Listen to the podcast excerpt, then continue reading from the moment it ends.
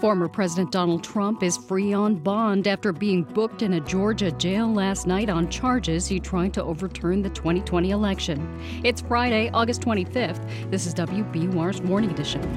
Good morning, I'm Rupa Shenoy. Coming up, reaction to Trump's fourth and latest criminal case. Plus, Republicans have generally avoided serious discussions on climate change, but there are signs that might be changing some Republican candidates have gotten a memo that young Republican voters don't want this climate denial nonsense anymore. Also, the push in Minnesota to get people who are being released from prison registered to vote, and this hour. I love the night sky and I want to preserve it for my children and my grandchildren. The move on Nantucket to combat light pollution. Rain today in the 70s. It's 701. Now the news.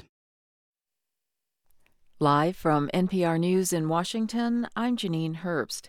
At an Atlanta jail yesterday, former President Donald Trump was booked on conspiracy charges stemming from his attempt to overturn Georgia's 2020 presidential election results. NPR's Carrie Johnson has more. The district attorney and the grand jury has charged a sprawling uh, racketeering indictment that spans uh, actions not only in Georgia but other swing states, to include that alleged plot to substitute legitimate electors for Joe Biden for illegitimate fake electors who would have cast their ballots for Donald Trump, um, attempts to intimidate election worker Ruby Freeman, uh, attempts to lean on the Georgia Secretary of State and former Vice President Mike Pence, and even attempts to meddle with election machinery in a rural county in Georgia. It's a big, big case. NPR's Carrie Johnson. After his booking, Trump posted his mugshot to X, the site formerly known as Twitter. He was allowed back on by new owner Elon Musk after being booted over his continued lies about the 2020 election results and his incendiary tweets during the violent and deadly insurrection at the U.S. Capitol building that was carried out by his supporters. On Maui, officials have dramatically cut the number of people unaccounted for after this month's devastating fire.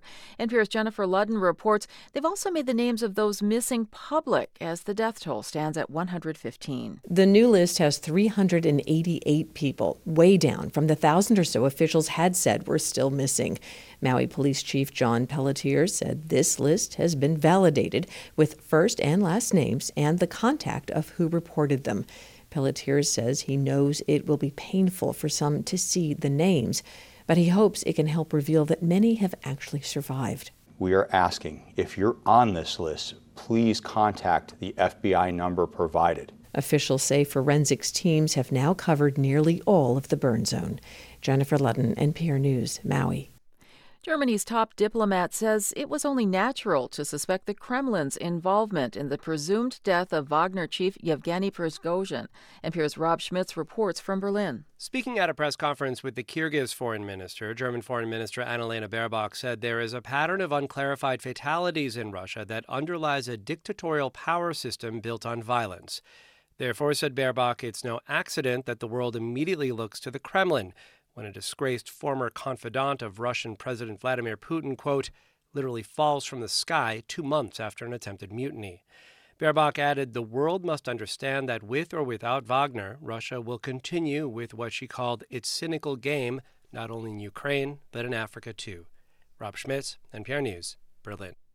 World financial markets, Asian markets were lower by the close. The Nikkei, the main market in Japan, down 2%. The Hang Seng down 1.4%. This is NPR. I'm Rupa Shenoy. This is WBUR in Boston. Boston Mayor Michelle Wu today plans to outline ways her administration will deal with tent encampments in the area known as Mass and Cass.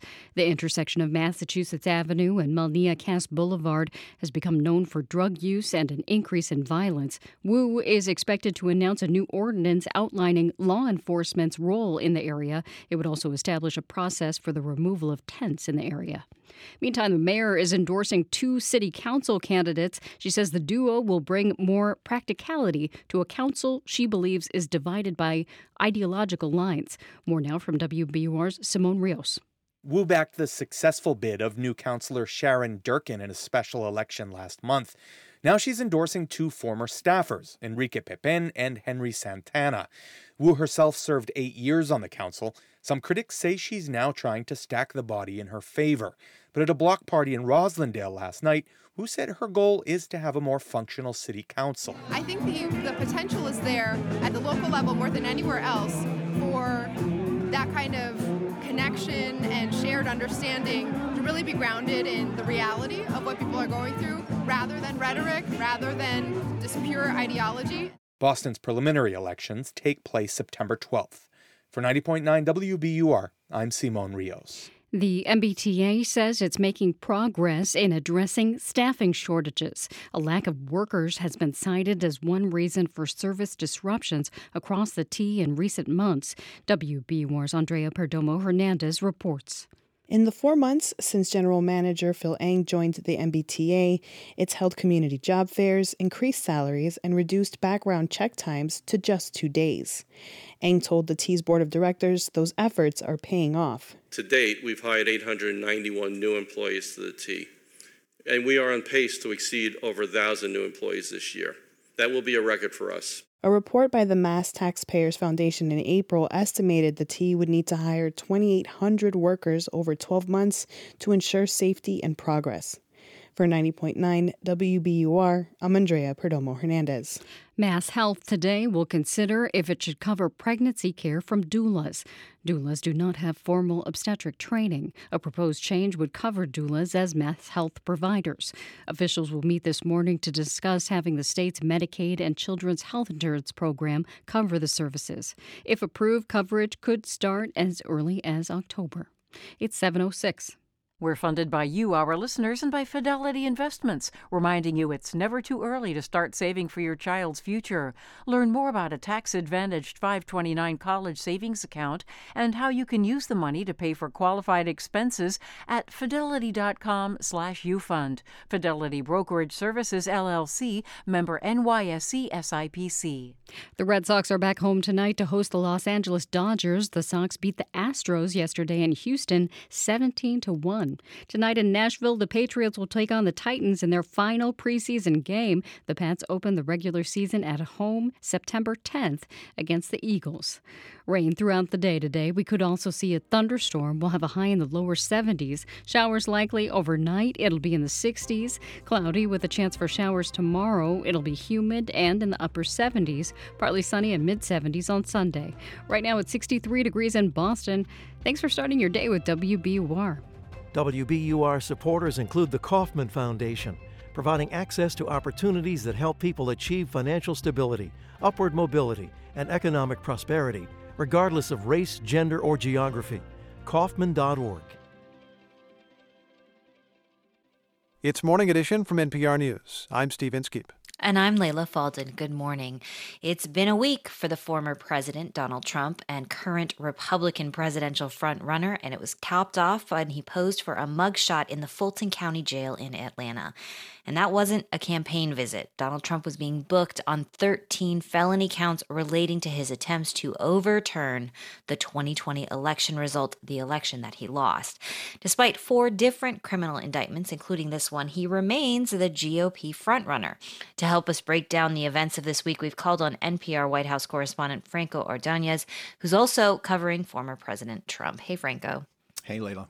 So, big week for Trump, and Thursday's booking couldn't have been considered a good day for the former president and some of his associates, right? No, it was not a good day at all.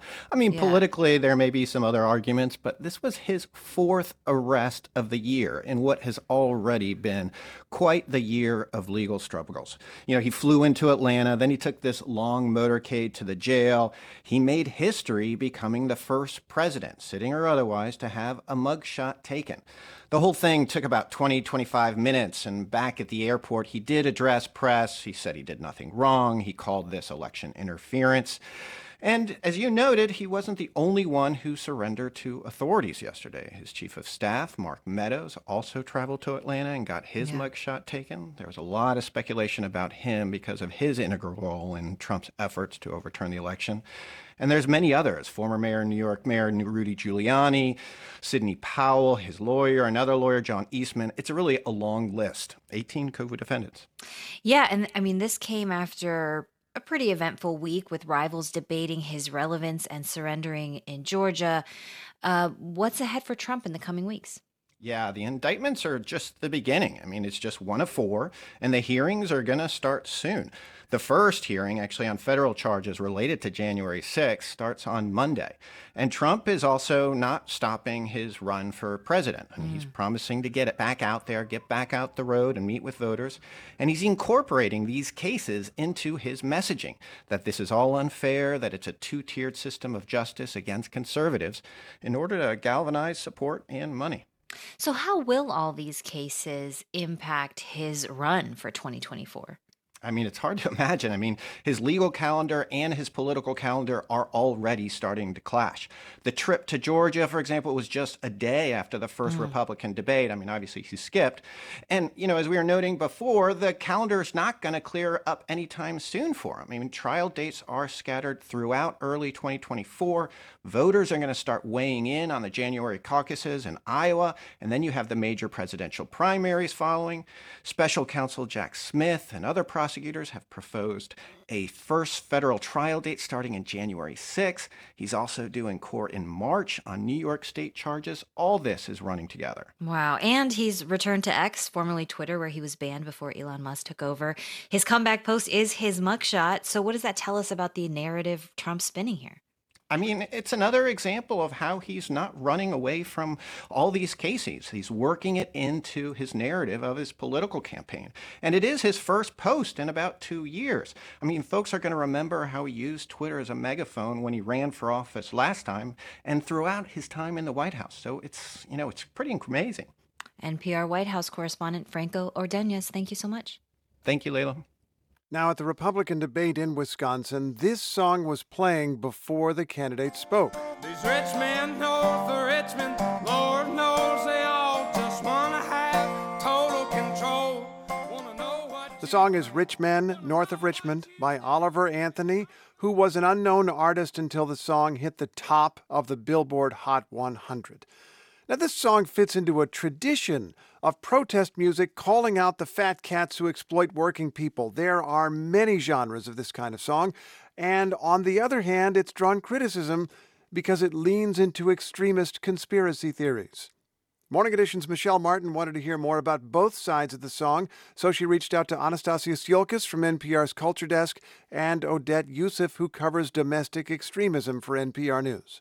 What exactly in this song is raising so many red flags?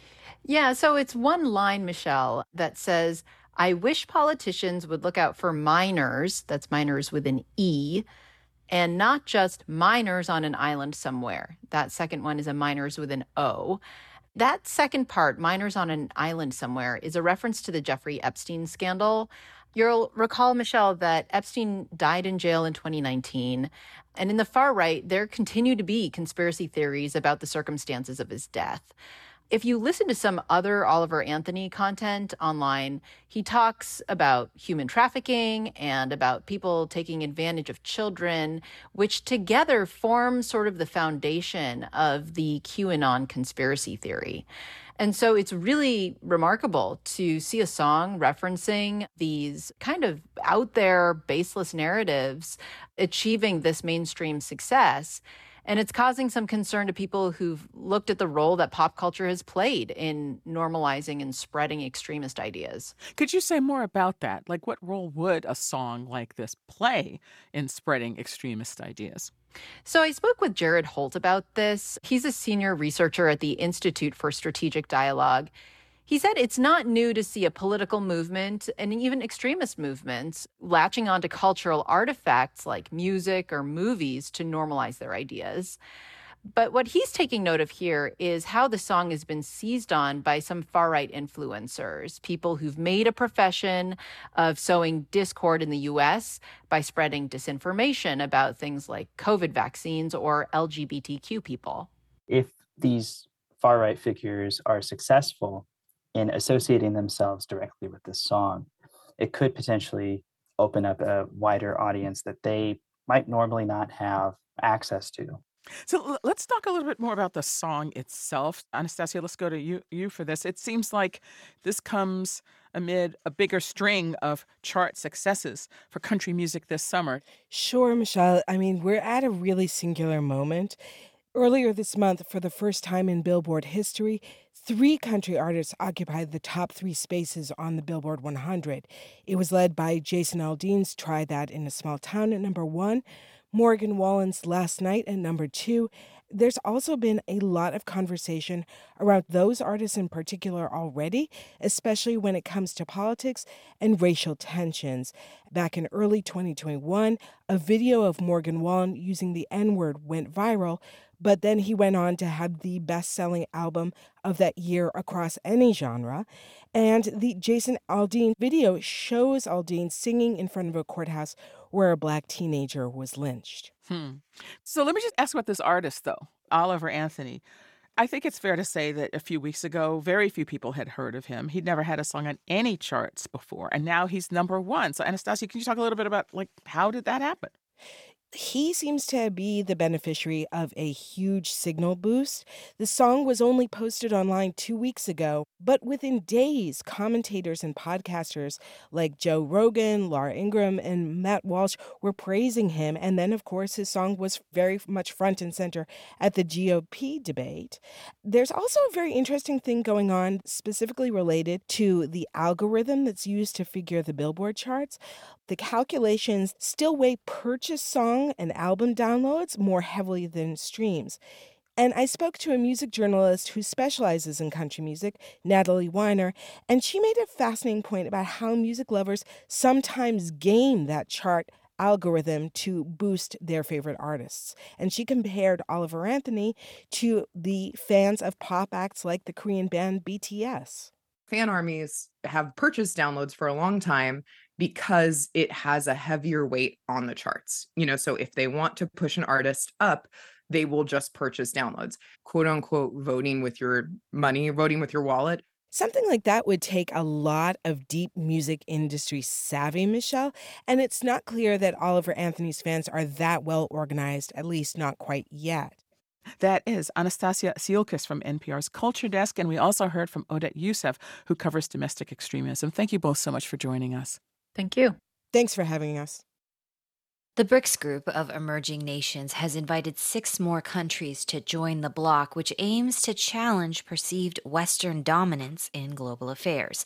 China's President Xi Jinping, one of the original member countries, called the expansion historic as the summit wrapped up in Johannesburg, from where Kate Bartlett reports. In the end, despite some hiccups along the way, Summit host South African President Cyril Ramaphosa could claim a certain amount of success. We have decided to invite the Argentine Republic, the Arab Republic of Egypt, the Federal Democratic Republic of Ethiopia, the Islamic Republic of Iran, the Kingdom of Saudi Arabia, and the United Arab Emirates. These six countries can now join the emerging bloc of nations BRICS, the acronym for Brazil, Russia, India, China, and South Africa, on January 1st next year. Together, the five current members already comprise about 40% of the global population and a quarter of global gross domestic product. But it's hardly a homogenous grouping, and these additions will make it less so. There might be some surprises there, uh, particularly Iran and Saudi Arabia in the same organization. Steven Gruzd is an analyst at the South African Institute of International Affairs. What will this do to the BRICS? We'll have to see as time goes by whether it will change the approach, the ethos, and particularly the tone.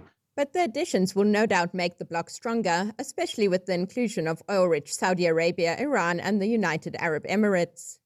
Russia's Vladimir Putin, the leader of another major oil producer and BRICS member, attended the summit virtually. That allowed South Africa to avoid the diplomatic nightmare of having to arrest him for war crimes in Ukraine under an international criminal court warrant. For NPR News, I'm Kate Bartlett in Johannesburg.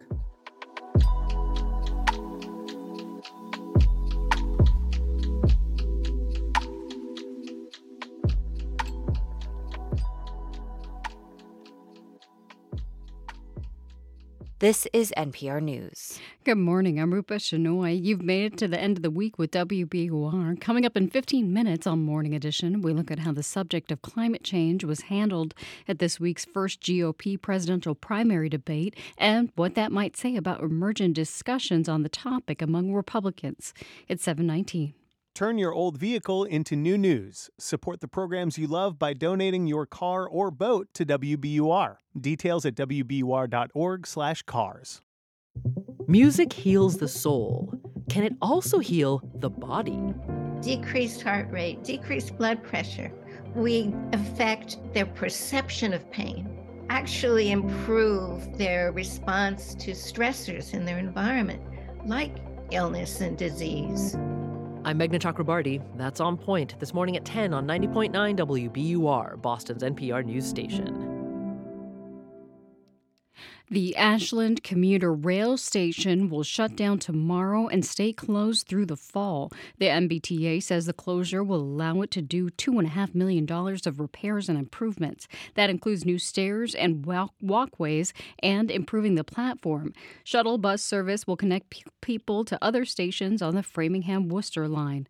Showers and maybe a thunderstorm likely today. We'll have some gusty winds and high temperatures will be near 72. Tonight, more rain possible as it falls to lows around 68. We may see more showers and thunderstorms tomorrow. Otherwise, mostly cloudy with a high near 80. Sunday, partly sunny and a high near 74. Right now, it's 64 degrees in Boston. Support for NPR comes from this station and from Prompt, with a mission to help students get into their top choice colleges. Prompt's one on one application and essay coaching is designed to help students write compelling college essays. More at myprompt.com/slash NPR. From Procter & Gamble, maker of Nervive Nerve Relief. Nervive is designed to reduce occasional nerve aches, weakness, and discomfort in hands or feet due to aging. Learn more at nervivehealth.com and from the Sy Syms Foundation. Since 1985, supporting advances in science, education, and the arts towards a fairer, more just, and civil society. More information is available at sysymsfoundation.org. This is Morning Edition from NPR News. I'm Leila Fadel. And I'm Steve Inskeep. The movie Golda depicts the only woman ever to serve as Prime Minister of Israel. Her name was Golda Meir, a chain smoking politician in her 70s. Helen Mirren plays the Prime Minister who receives a warning in 1973 about the Arab nations surrounding Israel. Marwan says the attack will begin around sundown. Soviet diplomats and their families are leaving Egypt. If he's right, we have less than 12 hours to prepare. It's a true story. Armies attacked from Egypt and Syria, and unlike its other wars, Israel was unready. The film's director, Guy Nattiv, grew up in Israel in the aftermath. I was born in 1973. My mom, you know, went to the shelter with me as a baby. My father went to the front. And I grew up on nothing. Nobody spoke about Golda or the war or what really happened there. It was kind of a secret. Why would it have been so? Because there were so many ups, and, and Golda took the blame. She was the scapegoat of this war. The movie brings to mind Darkest Hour, the film about Winston Churchill in 1940 in World War II. You see a famous leader at the moment when everything is coming apart. As the enemy attacks, Meir visits Army headquarters to listen to radio transmissions of Israeli troops in retreat or being killed.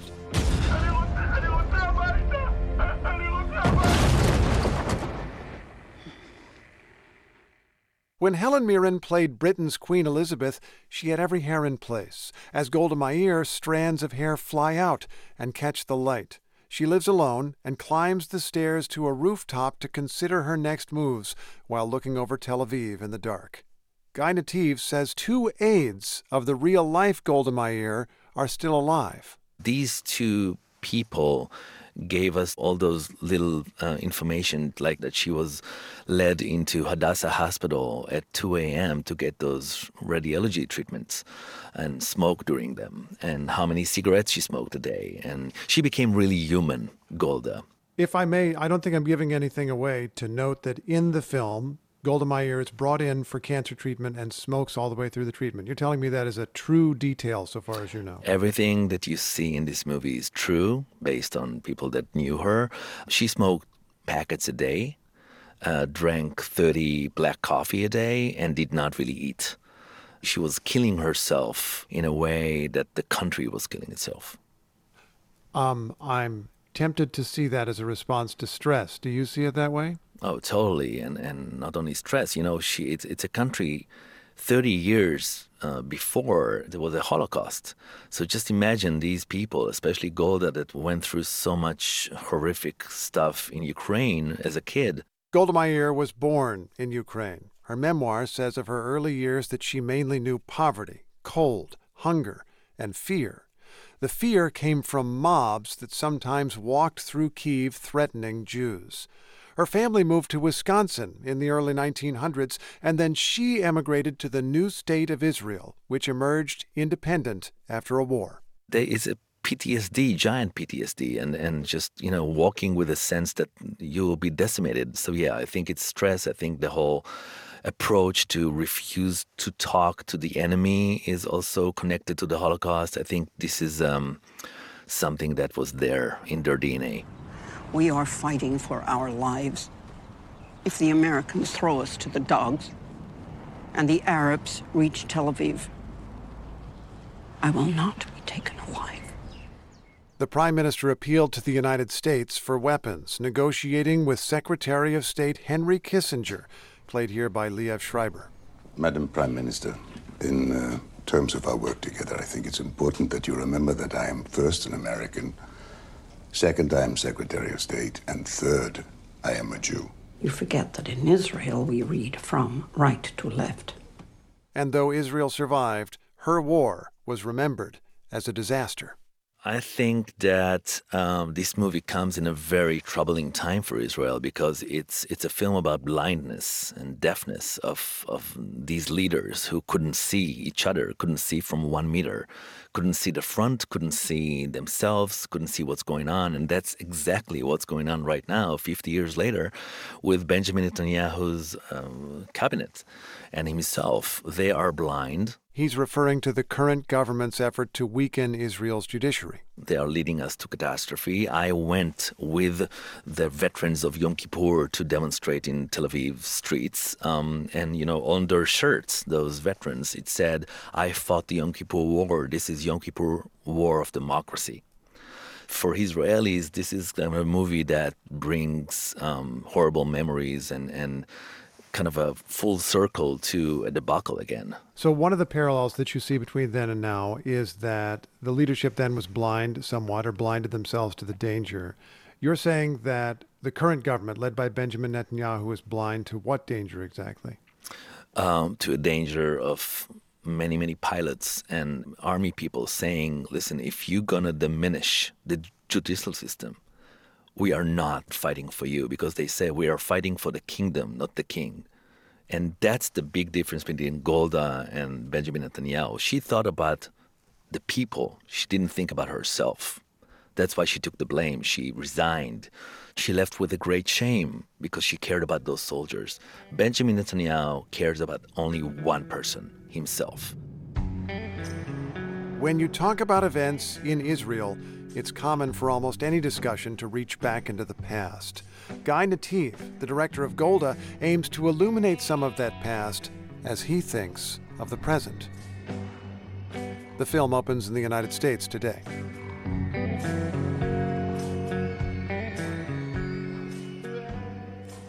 You know, I was listening to this, Steve, and thinking where do the Palestinians fit into this story? I asked Guy Nattiv that question. He acknowledges he could have said more. There is a brief clip of Palestinians driven from a village in the film. He also says Golda Meir could have done more for Palestinians, which just indicates how much the story in the Middle East changes depending on the perspective that you choose. In this case, he chooses the perspective of Israel's first and only, so far, female leader. It's Morning Edition from NPR News. Today's top stories are next. Then coming up at 7:45 on WBUR's Morning Edition, we learn about efforts on Nantucket to combat light pollution. It's 7:29. Use the WBUR app to keep listening live wherever you go today. It lets you pause and rewind live radio. Find it in your app store today.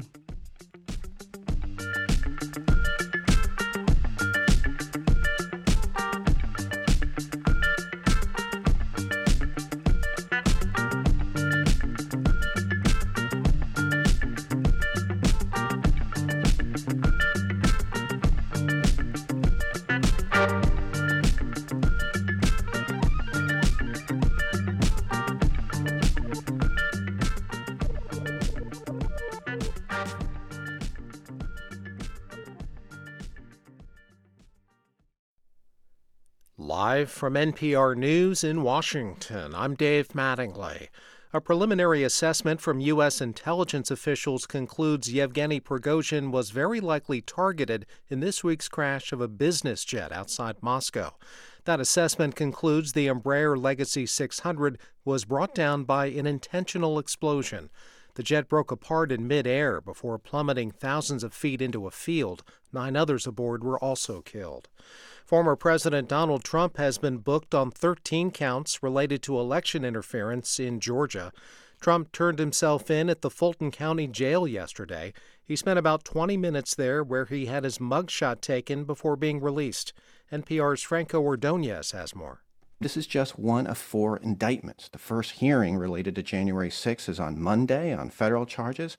Within hours, his super PAC was circulating his mugshot to stoke support and raise money. And apparently, he's returned to Twitter, or as it's X, as it's called now, posting his mugshot. It's the first time he's posted in more than two years. Before leaving Atlanta, Trump denounced the charges against him and 18 others as more election interference. Trump remains the frontrunner for the GOP presidential nomination. More extreme heat is expected today along the Gulf Coast of the U.S., from Texas to the Florida Panhandle, northward to Iowa. This is NPR News from Washington. This is WBUR in Boston. I'm Rupa Shenoy. The state's first officer disciplinary database was released this week, and it's missing some key information. Several former police chiefs who were investigated and ousted after misconduct investigations are not included. WBUR's Ally Jarmanning has more. Among those missing from the dataset is former Chief Ashley Gonzalez. He was fired from Brookline last year after a sexual harassment investigation, but you wouldn't know it from looking at the Post site. Sophia Hall is an attorney with Lawyers for Civil Rights. She says transparency and accountability should matter for police leaders too. It only matters for the rank and file, but not those that are decision makers, not those that are supervisors of others' conduct. Then that's really concerning because it feels like we're only getting the low hanging fruit. A Post spokesperson didn't know why Gonzalez was missing from the database. Brookline reported no officers with significant discipline. For 90.9 WBUR, I'm Ally Jarmanning. The Massachusetts Steamship Authority now has access to over $5 million in annual federal grants. Federal transit officials designed the ferry from designated the ferry from Hyannis to Nantucket as a commuter service. That's after they tried to deny the status earlier this year. The designation gives the agency access to more consistent funding. The Boston Symphony Orchestra kicks off its tour in Europe today. It's the orchestra's first tour of the continent since 2018. The group will perform in London tonight. The BSO will perform 12 shows in nine cities over the next couple of weeks. It's 733. We're funded by you, our listeners, and by Zevin Asset Management, building socially responsible investment portfolios that help create a healthy planet and just society. Learn how to invest sustainably at Zevin.com. Tonight, the Red Sox welcome Mookie Betts back to Fenway Park for the first time in four years. Betts is now a superstar with the Los Angeles Dodgers. Boston and LA will begin a three game series tonight. Yesterday, the Red Sox beat the Astros 17 to 1 in Houston. The team split that four game series. Also, tonight, the Patriots visit the Tennessee Titans in their final preseason game. A rainy Friday today with showers and a thunderstorm likely. It'll be windy with highs in the low 70s. Temperatures fall only slightly tonight into the upper 60s, and there are more showers and thunderstorms possible. Saturday, a chance of more rain, otherwise mostly cloudy, and a high around 80. Partly sunny on Sunday with a high near 74. Right now it's 64 degrees in Boston. You're with WBUR. Support for NPR comes from this station and from Indeed, a hiring platform designed to streamline the hiring process. Indeed works to help businesses attract, interview, and hire candidates in one place. More at indeed.com/npr. From the estate of Joan B. Kroc, whose bequest serves as an enduring investment in the future of public radio and seeks to help NPR be the model for high-quality journalism in the 21st century. And from the sustaining members of this NPR station. It's Morning Edition from NPR News. I'm Leila Fadel. And I'm Steve Inskeep. Something unusual happened in the Republican presidential debate this week. The candidates were asked about climate change, a subject that the Republican Party often downplays or ignores or mocks. One of the first questions put climate change front and center. Do you believe in human behavior is causing climate change? Raise your hand if you do. Moderators did not get a clear answer from everybody on that one, but NPR politics reporter Jimena Bustillo is here. Good morning. Good morning. Did it surprise you at all that this topic even came up? You know, I wasn't actually personally surprised, but I know climate change traditionally also isn't a major issue for the Republican Party. Yeah. However, I do talk a lot to young voters, and it is an issue for younger voters across party lines. Hmm. There is a group of young conservatives who really wanted climate on the agenda in this debate, and they got it. The moderators played a question from a college student named Alexander Diaz, and he asked candidates to reassure young conservatives. How will you, as both President of the United States and leader of the Republican Party, calm their fears that the Republican Party doesn't care about climate change? Well, this is really interesting because we think of it as a partisan divide, but I think you're telling me it's more of a generational divide. Younger people, regardless of party, are more likely to recognize the science here. So, how did the candidates answer? Well, there really was a range. Vivek Ramaswamy, he's a 38 year old tech executive, said the quote, climate agenda is a hoax. Florida Governor Ron DeSantis pretty much avoided the question. Mhm. South Carolina Governor Nikki Haley, however, acknowledged that climate change is a threat, but she downplayed U.S. responsibility. Is climate change real? Yes, it is. But if you want to go and really change the environment, then we need to start telling China and India that they have to lower their emissions. I should note that while China is currently the biggest emitter of greenhouse gases, the US has significantly higher per capita emissions than either China or India. Hmm. Other candidates sidestepped the issue by attacking climate solutions like renewable energy production, but they didn't necessarily offer alternatives. Okay, so you're telling me that young conservatives have driven this on the agenda and made Republican leaders respond. How did the people you spoke with feel about the answers? Well, I spoke to Danielle Butcher France. She's the CEO of the American Conservation Coalition. She said it's at least a start that the candidates got asked about climate change. Let's do some level setting on that. I think most people understand that in a Republican primary, climate change is not going to be the number one issue. But I think we're looking for an acknowledgement of the problem and an understanding of the solutions. She says that there's still a lot of room for improvement, and Republicans need to find ways to own the issue if they want the support of younger voters. That's also shown in recent polling. An NPR poll this month found that nearly 60% of voters ages 18 to 29 agreed addressing climate change should be a priority. You know, we've done some reporting on this on the program. Uh, a lot of conservatives are now approaching climate change by saying, okay, human caused climate change is real, but it's not a big deal. They still don't want to do a lot about it. Could climate change play a big role in the 2024 election? Well, like most election questions, the truth is it's too soon to tell. But it is a big issue for young voters. And with young voters, sometimes the question is whether they choose to turn out or not, whether they're motivated. And so an issue like climate change could play a role in particularly really close and tight races. Edward Maibach is the director of George Mason's Center for Climate Change Communication. And he said the debate suggests GOP candidates are at least hearing from younger voters some Republican candidates have gotten a memo from their pollster that young Republican voters don't want this climate denial nonsense anymore. He said the bar is low, but it's still some progress. NPR's Jimena Bustillo, thanks. Go get some coffee. Thank you. Ethiopia's civil war ended last year, but a new report alleges that members of the military have continued to commit widespread acts of sexual violence on civilians. NPR's Ari Daniel reports, and a note, listeners, you will find the details in this story disturbing. In the report, there are just two photos, each of a different woman, stand ins for the women and girls across Tigray in the country's north who've allegedly suffered the torture and assaults detailed in the report. Dr. Ranit Mishori is Senior Medical Advisor with U.S. based Physicians for Human Rights. The group co authored the report. Sexual violence is being used as a tactic to harm populations, to terrorize populations. The cases are very brutal and quite horrifying. The other co author is the Organization for Justice and Accountability in the Horn of Africa. Here's someone with that group. The report highlights the really systematic, widespread, and non random nature of these attacks. This woman asks that we not use her name because she fears speaking out could make her or her family a target of reprisal. In the vast majority of the cases, there were multiple perpetrators.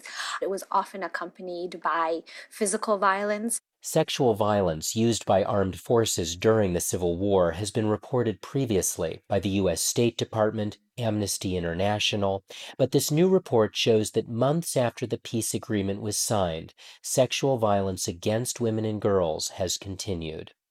The findings were drawn from medical records at multiple health facilities across Tigray, more than 300 records detailing conflict related sexual violence involving girls and women from ages 8 to 69, with nearly half occurring after the ceasefire. In some cases, family members were killed. Many of the survivors faced medical complications. Dr. Mishori really severe physical scars, reproductive organs being damaged. These things can impact women's lives for decades. And then we had individuals with obviously severe trauma and mental health issues, uh, PTSD, and uh, depression and anxiety. Not to mention numerous unintended pregnancies and, for some, HIV infection. Medical treatment's been delayed or non existent due to Tigray's crumbling healthcare system that itself came under fire in the war. As for who's to blame for this violence, most of the survivors pointed the finger at people wearing military fatigue. So while it's hard to know exactly who they were, from the records, they were all members of military or paramilitary groups. Most likely, according to the report, groups associated with the governments of Ethiopia and neighboring Eritrea. NPR reached out to both governments for comment, but neither has yet responded. In February, Eritrean President Isaias Afwerki was asked about alleged rape and other abuses in Tigray by his country's forces. He called it a quote, fantasy. For those who come to promote their agendas in the region, we say enough is enough. The authors of the report say urgent medical and psychosocial support is needed for these women, as well as justice. There needs to be a really credible, measurable justice system in place that can help address the serious human rights violations and that can hold perpetrators accountable. The researchers say their report captures just a sliver of this kind of violence, and they hope it brings attention to the suffering of a people in a part of the world they say doesn't get enough attention or help. Ari Daniel, NPR News. This is NPR News. Thanks for listening to WBUR on this Friday morning. Coming up at the top of the hour on Morning Edition, a national shortage of bus drivers forced schools in Kentucky to close last week as officials scramble to find new ways to get kids to class. Low 70s and windy and rainy throughout the day today. There's a chance we may also see a thunderstorm. More showers possible tonight as it dips into the 60s. Showers and thunderstorms are also possible tomorrow. Otherwise, it'll be overcast and in the upper 70s. Partly sunny on Sunday in the mid 70s. Right now it's 64 degrees in Boston. We're funded by you, our listeners, and by Vertex, committed to making a difference in biotech to create and deliver innovative therapies for people with serious diseases. Career opportunities at VRTX.com. This week marks five years since MGM Springfield opened as the state's first resort casino. Adam Frenier reports that it's had its share of ups and downs. The casino has been missing the mark on initial revenue and hiring projections. There was also the pandemic, which caused MGM to shut down for several months and led to long term limited operations when it did reopen. In terms of jobs, we stand over 1,500 strong today. That's MGM Springfield CEO Chris Kelly. The casino had about 2,000 employees in March of 2020 before COVID hit, about a 1,000 below projections. It has hundreds of vacancies it is currently trying to fill. But there have been some positives. Kelly says MGM has generated more than $400 million in state and municipal revenue. And there's been an uptick in entertainment offerings at the MGM managed Mass Mutual Center. For the New England News Collaborative, I'm Adam Frenier. Clover Food Labs blames low sales and high taxes for the closure of its restaurant in Copley Square. The vegetarian fast food chain announced yesterday the location was closing immediately. Employees there have been offered positions at other Clover restaurants. It's 744.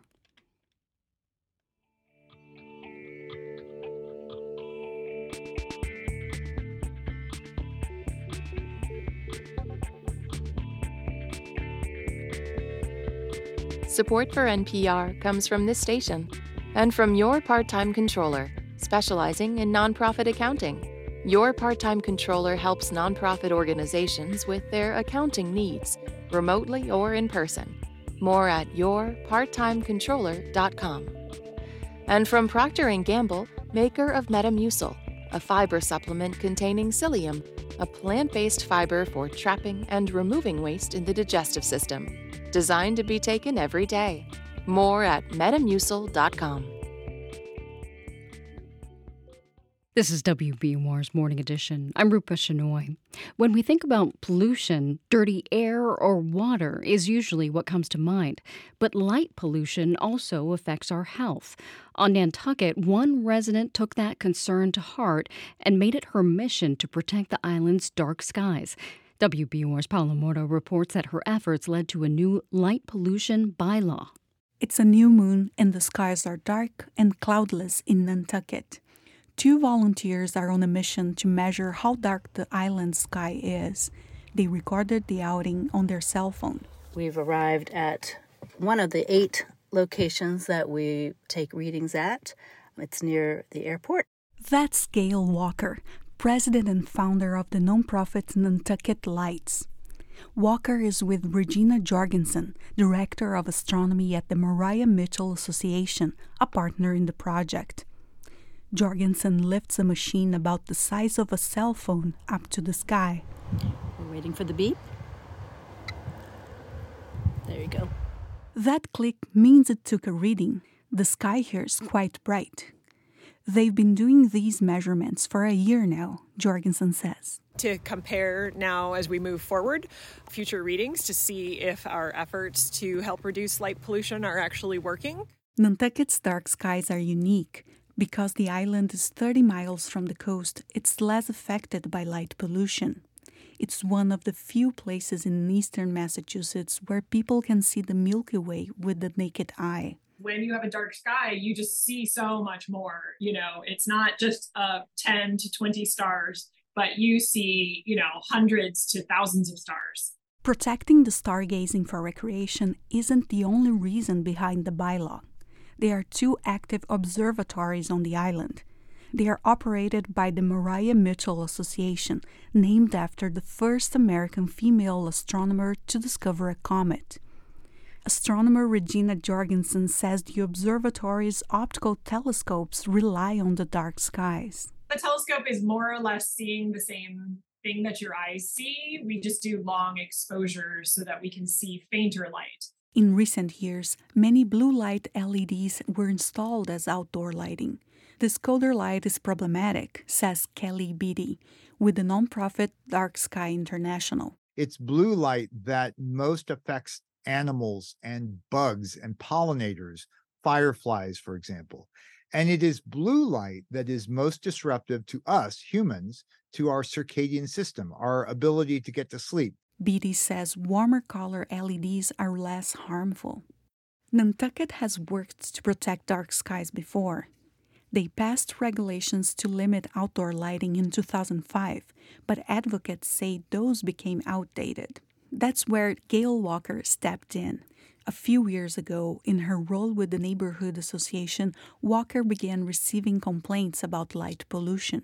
So she created a nonprofit to address the problem she reached out to light experts to help write an updated bylaw, and she spent almost two years building support for it. I love the night sky, and I want to preserve it for my children and my grandchildren. But more broadly, I just wanted to do something to give back to the Nantucket community. She wants Nantucket to reach a new landmark soon, becoming the first international dark sky community in the Northeast. The town's bylaw was crafted with this goal in mind. Walker hopes that it will inspire other communities to do the same and support tourism on the island. Walker isn't alone. Other advocates have been pushing a statewide bill to regulate lighting in future state and municipal projects. That bill is not as restrictive as Nantucket's bylaw, but it hasn't passed yet. And even in Nantucket, not everyone supported the new town regulations. School Superintendent Elizabeth Hallett proposed an amendment to exempt town buildings from the bylaw. She spoke at a town meeting earlier this year. It could create a dangerous and unsafe environment throughout our entire campus. The amendment didn't pass. The bylaw already has exemptions for safety and emergency situations. The new bylaw regulates all types of outdoor lights. Homes, businesses, and public buildings will be given five years to update existing lighting. And starting next year, new lighting will have to comply with the regulations. There are four main requirements, Walker says. First, most lights have to be shielded, which means having a cover that points the light down. Second, outdoor lights must be in a warmer range within limits recommended by the Massachusetts Medical Society. There's a restriction on color temperature, and that has to do with how much blue light is emitted from the light fixture. Third, there's a limit on how bright the lights can be. Each property has a total brightness limit. And lastly, outdoor lights will be required to be turned off from 11 p.m. to 6 a.m., with some exceptions. Okay, I'm out here at Wauwinet. On the other side of the island, Walker arrives at another site where volunteers take monthly brightness readings. It's near a wildlife refuge, a small community, and a hotel. This time, the reading is darker. That's because there's so little artificial light nearby, which is just wonderful. Any lights that are on are fully shielded. The work to make the whole island dark sky friendly is just starting, Walker says. She's preparing a handbook to guide residents and businesses. She also plans to raise funds to help those who can't afford the changes. For 90.9 WBUR, I'm Paula Moura.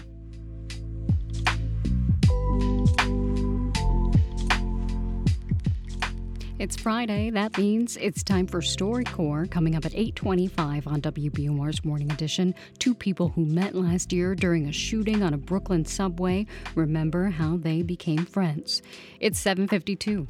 We're funded by you, our listeners, and by the Peabody Essex Museum, presenting the colorful fabric portraits of Bahamian artist Geo Swaby. On view now. Learn more at pem.org. Music heals the soul. Can it also heal the body? Decreased heart rate, decreased blood pressure.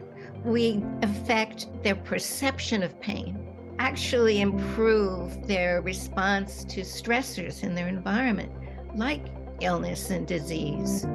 I'm Meghna Chakrabarti. That's on point this morning at 10 on 90.9 WBUR, Boston's NPR news station. Here's a look at some of the stories we're following this Friday morning. Donald Trump has become the first American preg- president with a mugshot following his booking last night in Georgia on charges he tried to overturn the 2020 election. Maui officials have released the names of nearly 400 people still missing following the deadly wildfires there. And Russia is denying claims that Vladimir Putin gave orders to kill the leader behind a failed coup in the country. Stay up to date on the news all day here on 90.9 WBUR and on the WBUR app. WBUR supporters include Plymouth Rock Assurance, auto and home insurance that strives to treat you with kindness and humanity because they believe there's never been a better time for nice. PlymouthRock.com.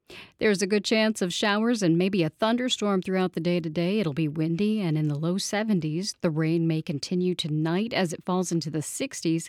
Cloudy tomorrow and near 80 with a chance of more showers and thunderstorms. Then it clears up for a partly sunny day on Sunday in the mid 70s. Right now it's 64 degrees in Boston.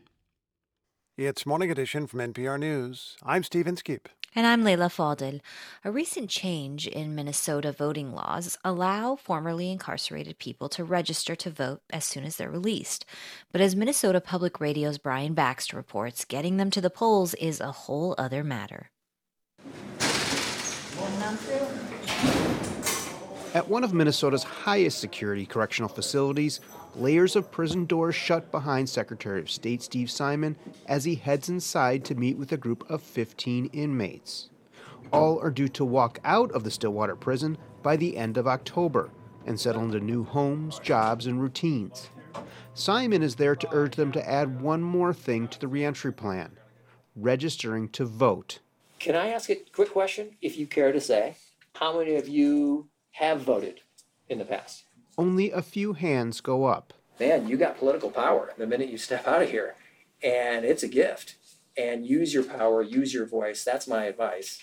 I know you have a ton of other things to think about, but I just hope this is on the list. They'll get a voter registration form in their prison discharge packet, and they won't have to wait even a day to fill it out, thanks to a new state law that restores voting rights immediately rather than upon completion of supervised release or probation.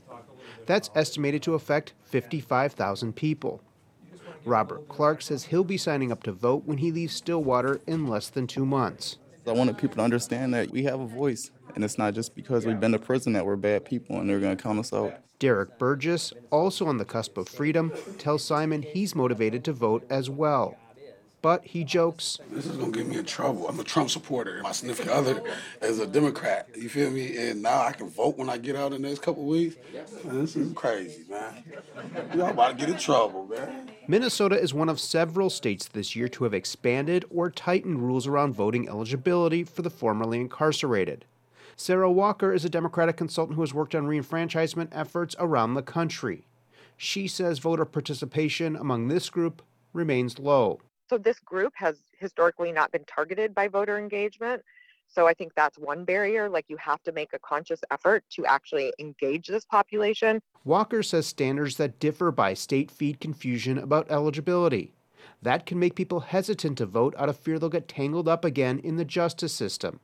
She adds that who delivers the message is also key. If you have a shared life experience and lived experience, you're going to have more credibility with someone who can relate to you. Antonio Williams led a canvass this summer in St. Paul. This is going to be our turf, so we're going to split up and take both sides of the street.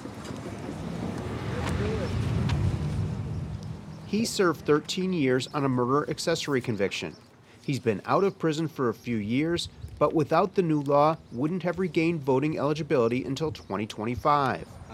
Williams oh, leans into the open window of a parked car and strikes up a conversation with a man inside. Don't matter if you're on parole, probation, none of that. If you are not incarcerated, your voting rights are automatically restored. Brother, you can vote. You can vote. I'm still on parole and probation right now. So I'm going to ask you can I register you to vote?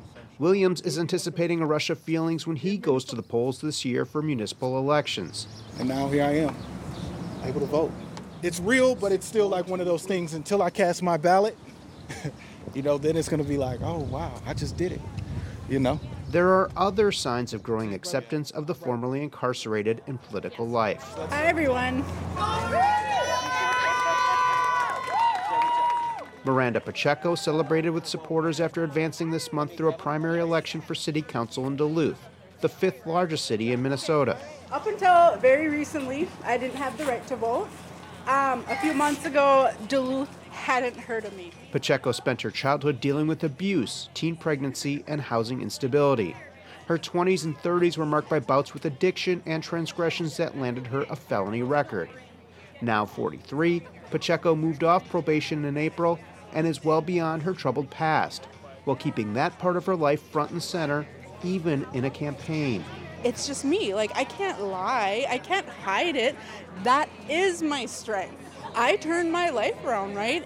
And Pacheco, who cast her first ever vote for herself, knows there's extra significance in her story. I want to help empower people. And so if people could see, you know, like, hey, look, Miranda's a felon. Pacheco choked back emotion as she thanked the crowd. You voted for the person who fights hard, even when hope seems impossible. She understands that November could bring more elation or a letdown. But Pacheco says either way, she feels like she's been invited back into society and been given power through her vote. For NPR News, I'm Brian Bakst in Duluth. It's NPR News. Windy and rainy today with temperatures in the low 70s. More showers and thunderstorms are possible tonight, and it'll be in the upper 60s. Right now, it's 64 degrees in Boston, and we're coming up on 8 o'clock.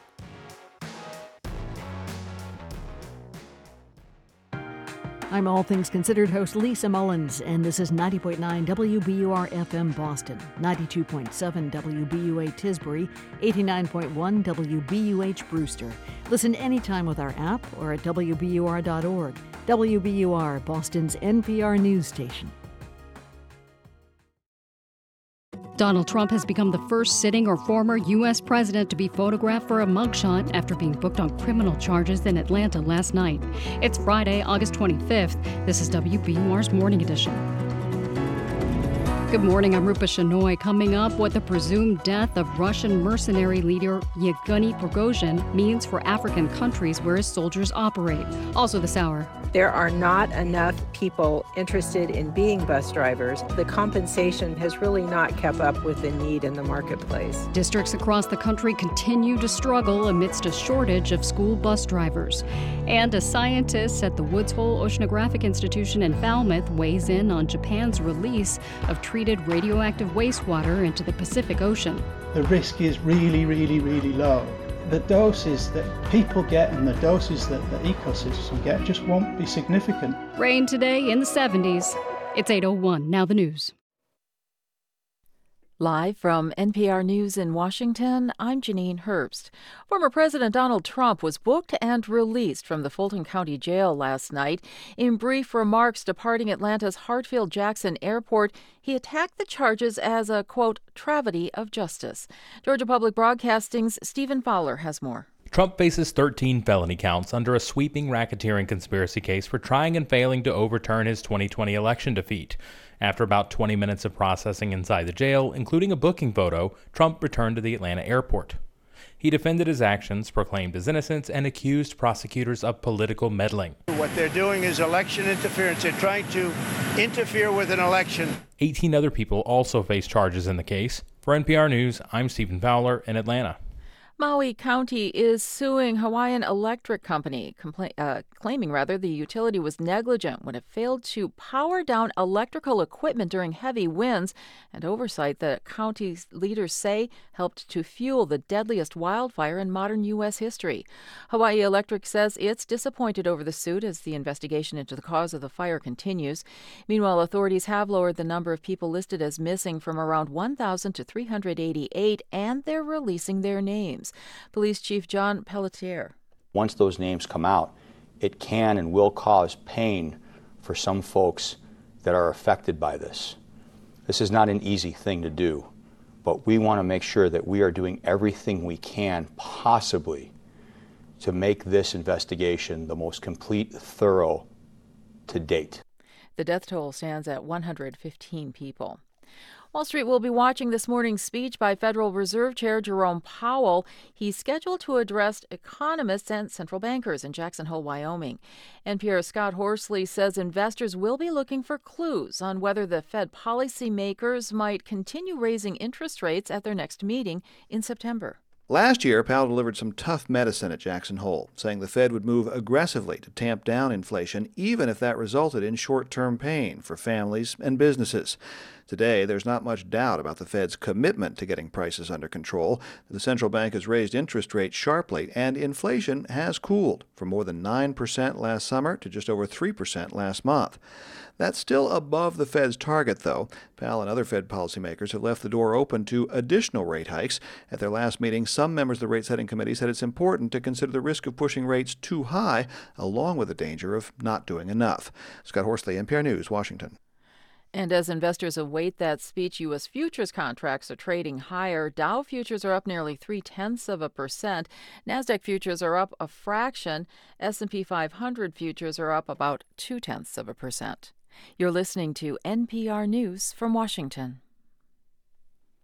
A county in upstate New York has agreed to settle a lawsuit brought by a transgender woman who alleged she was assaulted and discriminated against at the local jail. Phoebe Taylor Vuolo with member station WSKG has more. 25 year old Michaela Holland says while in the Broome County Jail, she was denied her medications, housed with men, and abused by corrections officers. In a video provided by the New York Civil Liberties Union, Holland says she felt dehumanized by the jail. I did not feel like my life mattered.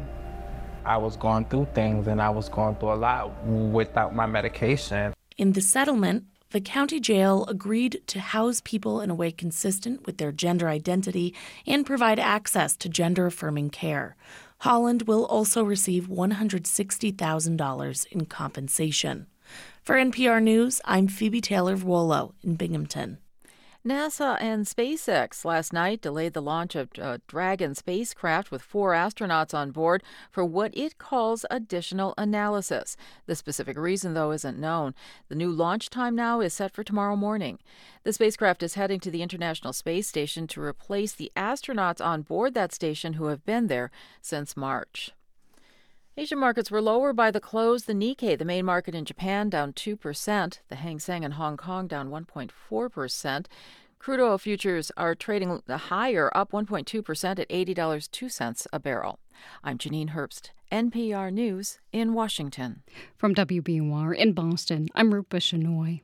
Boston Mayor Michelle Wu is expected to outline new steps her administration is taking to deal with the tent encampment in the area known as Mass and Cass.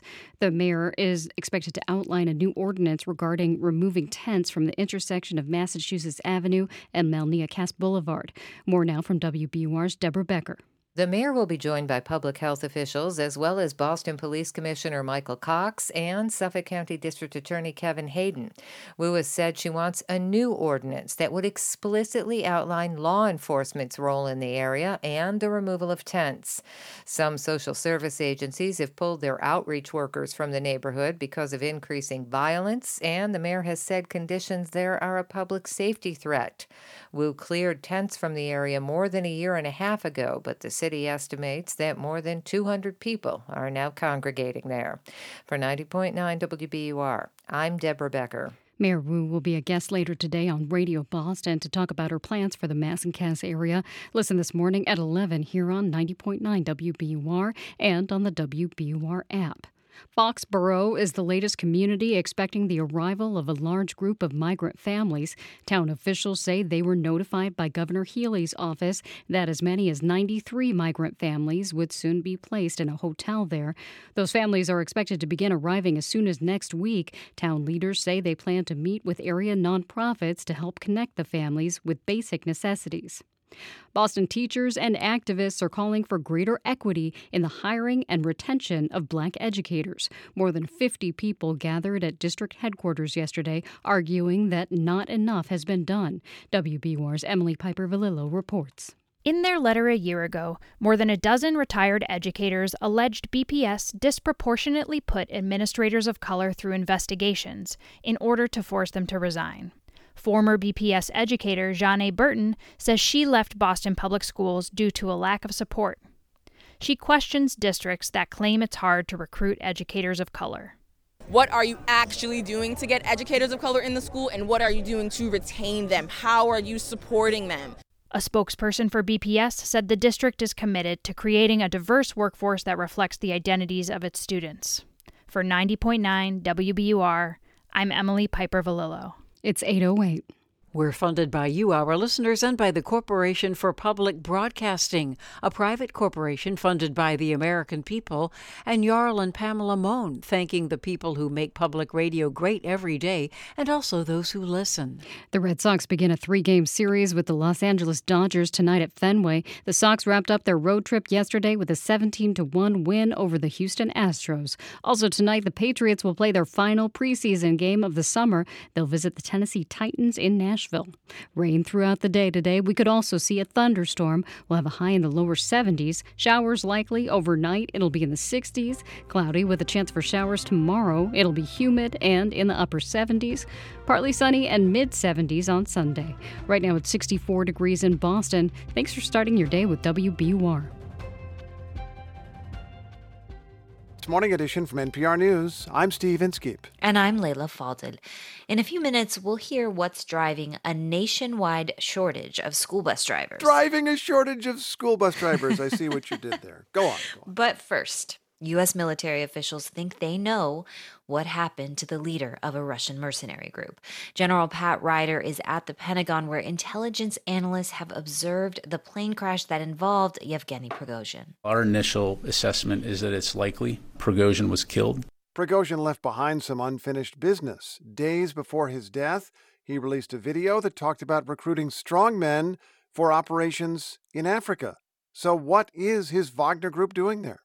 NPR's Africa correspondent, Emmanuel Akinwotu, joins us from Lagos. Good morning, Emmanuel. Good morning. So, how extensive is Wagner's presence in Africa right now? Well, Wagner is currently significant in a handful of African countries, and they've become key there, providing support for some fragile states. But since the failed mutiny a few months ago, there's been various interviews, various clips of Prigozhin. Many of them are hard to verify, but they show us what Wagner was trying to project about Africa and this place, this continent being increasingly important to them going forward. Работаем. Температура плюс 50. Все как мы любим.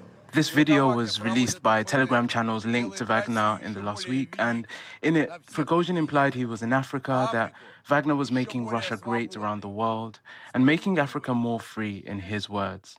But of course, that was before this incident this week. Yeah, so at this point, what is the likely future of Wagner in Africa, if we know at all, and the potential impact on countries where these private soldiers operate? Mm. Well, it may have some impact, it's likely to, but it's not clear yet. What we know is that in the last few years, this group has become more powerful in the Central African Republic, in Mali, and then to a lesser extent, maybe Libya and Sudan. You know, in the Central African Republic, they've helped secure the government there, fighting rebel groups. And in exchange, they've taken control of key mineral resources. And rights groups have documented, you know, systematic rights abuses and killings by Wagner there. Mm. And a government official from CAR recently, he lamented Prigozhin's death, but said their partnership was primarily with Russia. So you can infer that Russia's going to determine if and how things change there.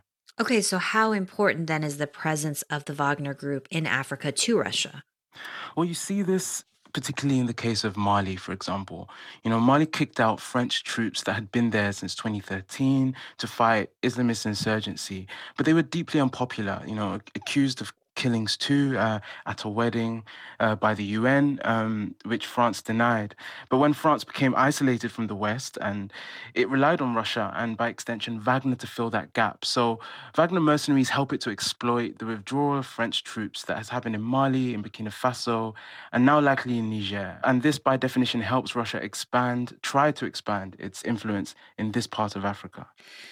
So, I guess what we're trying to understand fundamentally is how much the Wagner Group and Russia stumbles in the short term in Africa after Prigozhin's presumed death as the leader of that group. So, how might that affect the stability in some of these countries you've mentioned? Yes, you know, the security situations in Mali and the Central African Republic, they're very delicate. Mm-hmm. You know, in CAR, they've reportedly had some successes battling back rebel groups, at least far enough to keep the government in power while in Mali, the insurgency there is still raging, still getting worse. And just a few weeks ago, we saw large protests against the military regime because there's such fatigue with what pe- ordinary people have been suffering there. Mm. So we'll have to see how Wagner's operations change. But in these countries, there are several armed groups who are able to exploit any change in the security dynamic. NPR's Emmanuel Akinwotu, thank you so much. Thank you.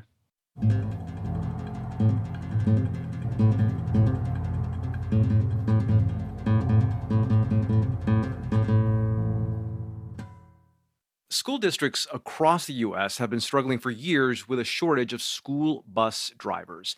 Now, that problem came to a head recently in Louisville, Kentucky. Last week, a combination of bus delays and technical malfunctions forced many schools to close temporarily, angering a lot of parents and stranding some students who were left without a ride home.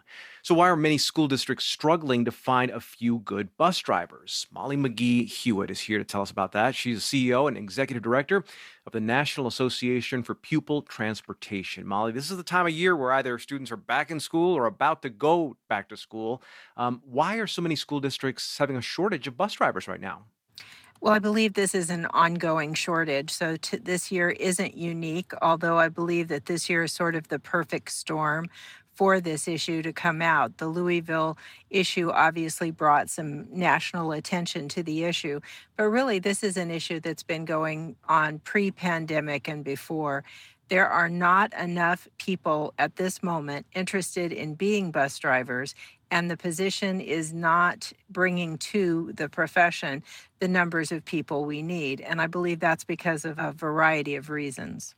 What's been the reason why it hasn't been able to be at least uh, fixed or maybe addressed in a more efficient way? I believe that school districts across the country have been dealing with this issue and trying to deal with it for several years. I think during the pandemic, we obviously did not need the number of drivers that you normally would have. So we would have been recruiting and hiring during the pandemic had we been having school in the regular way. But that put a three year hold in most school districts on hiring of bus drivers. Also, most people who were bus drivers originally worked a split shift. They worked a few hours in the morning and a few hours in the afternoon. And they might have had other employment or they might have had home employment, like they might have had a farm or a ranch or something that they did in between times. Today, people are looking for a solid amount of time. That middle break does not work for most people. And also, the compensation for this position has really not kept up with the need in the marketplace.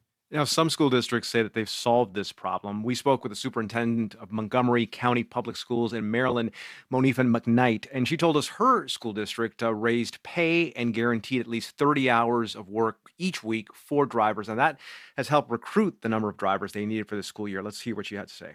I think centering their value, their respect in all the ways that you can elevate that in the school system was really important. And quite frankly, everybody had a chance to do that nationally when last year across the nation, we were all struggling with bus drivers. So, Molly, what do you think? I mean, are school leaders just simply not paying drivers enough? Well, you know, I think uh, that is a part of the issue. I think that one of the parts is school districts have a finite pot of money that they have. And so they have a lot of calls. And because school districts are made up of people, over usually in most school districts over 80% of their budget goes into personnel costs. And so when you look at running a school district and we look at teachers as being the heart of it and others that we're paying sometimes people look at what I call the support staff or the transportation folks or other parts of what I call the business side of the house, and they look at it as less important or less of a priority. The superintendent that you just quoted, she came up with a marvelous way for her district to do that. They looked at the salary, they looked at trying to improve working conditions, et cetera, and they also made it a priority for their district. And I think sometimes people think school bus drivers and they just go, oh, no big deal. And I have to tell you, it is a big deal because we need to get our kids to school safely and we need to take care of those professionals just like we take care of our classroom professionals. That's Molly McGee Hewitt, CEO and Executive Director of the National Association for Pupil Transportation. Molly, thanks. Thank you so much. This next story takes us to Tennessee, where a special legislative session to address public safety was supposed to wrap up last night. Lawmakers intended to respond to a school shooting in Nashville last spring. WPLN's Blaise Gainey reports on what happened instead.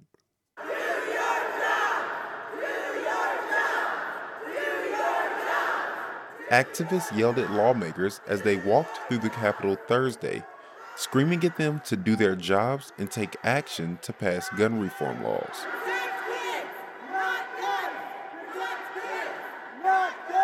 This is a familiar scene.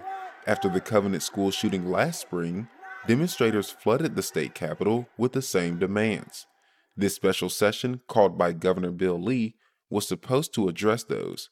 Senator Bo Watson says it has. We believe we've done what the governor brought us here to do. We passed what he gave us to pass, with the exception of one bill. The Senate passed four out of the seven proposals the governor gave them, including free gun locks, more accurate background checks, a report on human trafficking, and funding for all of it. But House Speaker Cameron Sexton says that's the bare minimum. At this point, they haven't put forth a single idea that's theirs, so maybe next week they'll come back and do something. Thursday night, the House passed one bill to block autopsies of minors from public record and another that requires schools to have an active shooter alarm. Even though the session was scheduled to wrap up Thursday, House representatives sent those ideas to the Senate late in the day, forcing them to extend or risk looking like the bad guys. But to activists and covenant parents like Melissa Alexander, they all look bad. None of us have seen our children this week because of the long hours and early mornings we have spent here at the Capitol. But then again, some of our friends will never, ever see their children again. Nobody was really expecting gun control legislation to come out of this special session anyway. For now, the ball is in the Senate's court. On Monday, we'll see if they decide to compromise or further the legislative standoff. For NPR News, I'm Blaise Gainey in Nashville.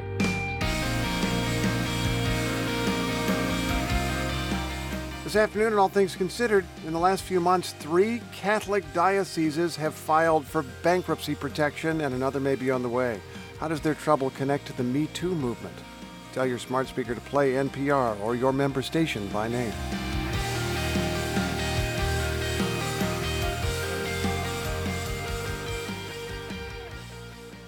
This is NPR News. Good morning. I'm Rupa Shenoy. You've made it to Friday with WBUR. Coming up in 15 minutes on Morning Edition, Ken Buesseler, a senior scientist at the Woods Hole Oceanographic Institution, discusses Japan's release of treated radioactive wastewater into the ocean. It's 820.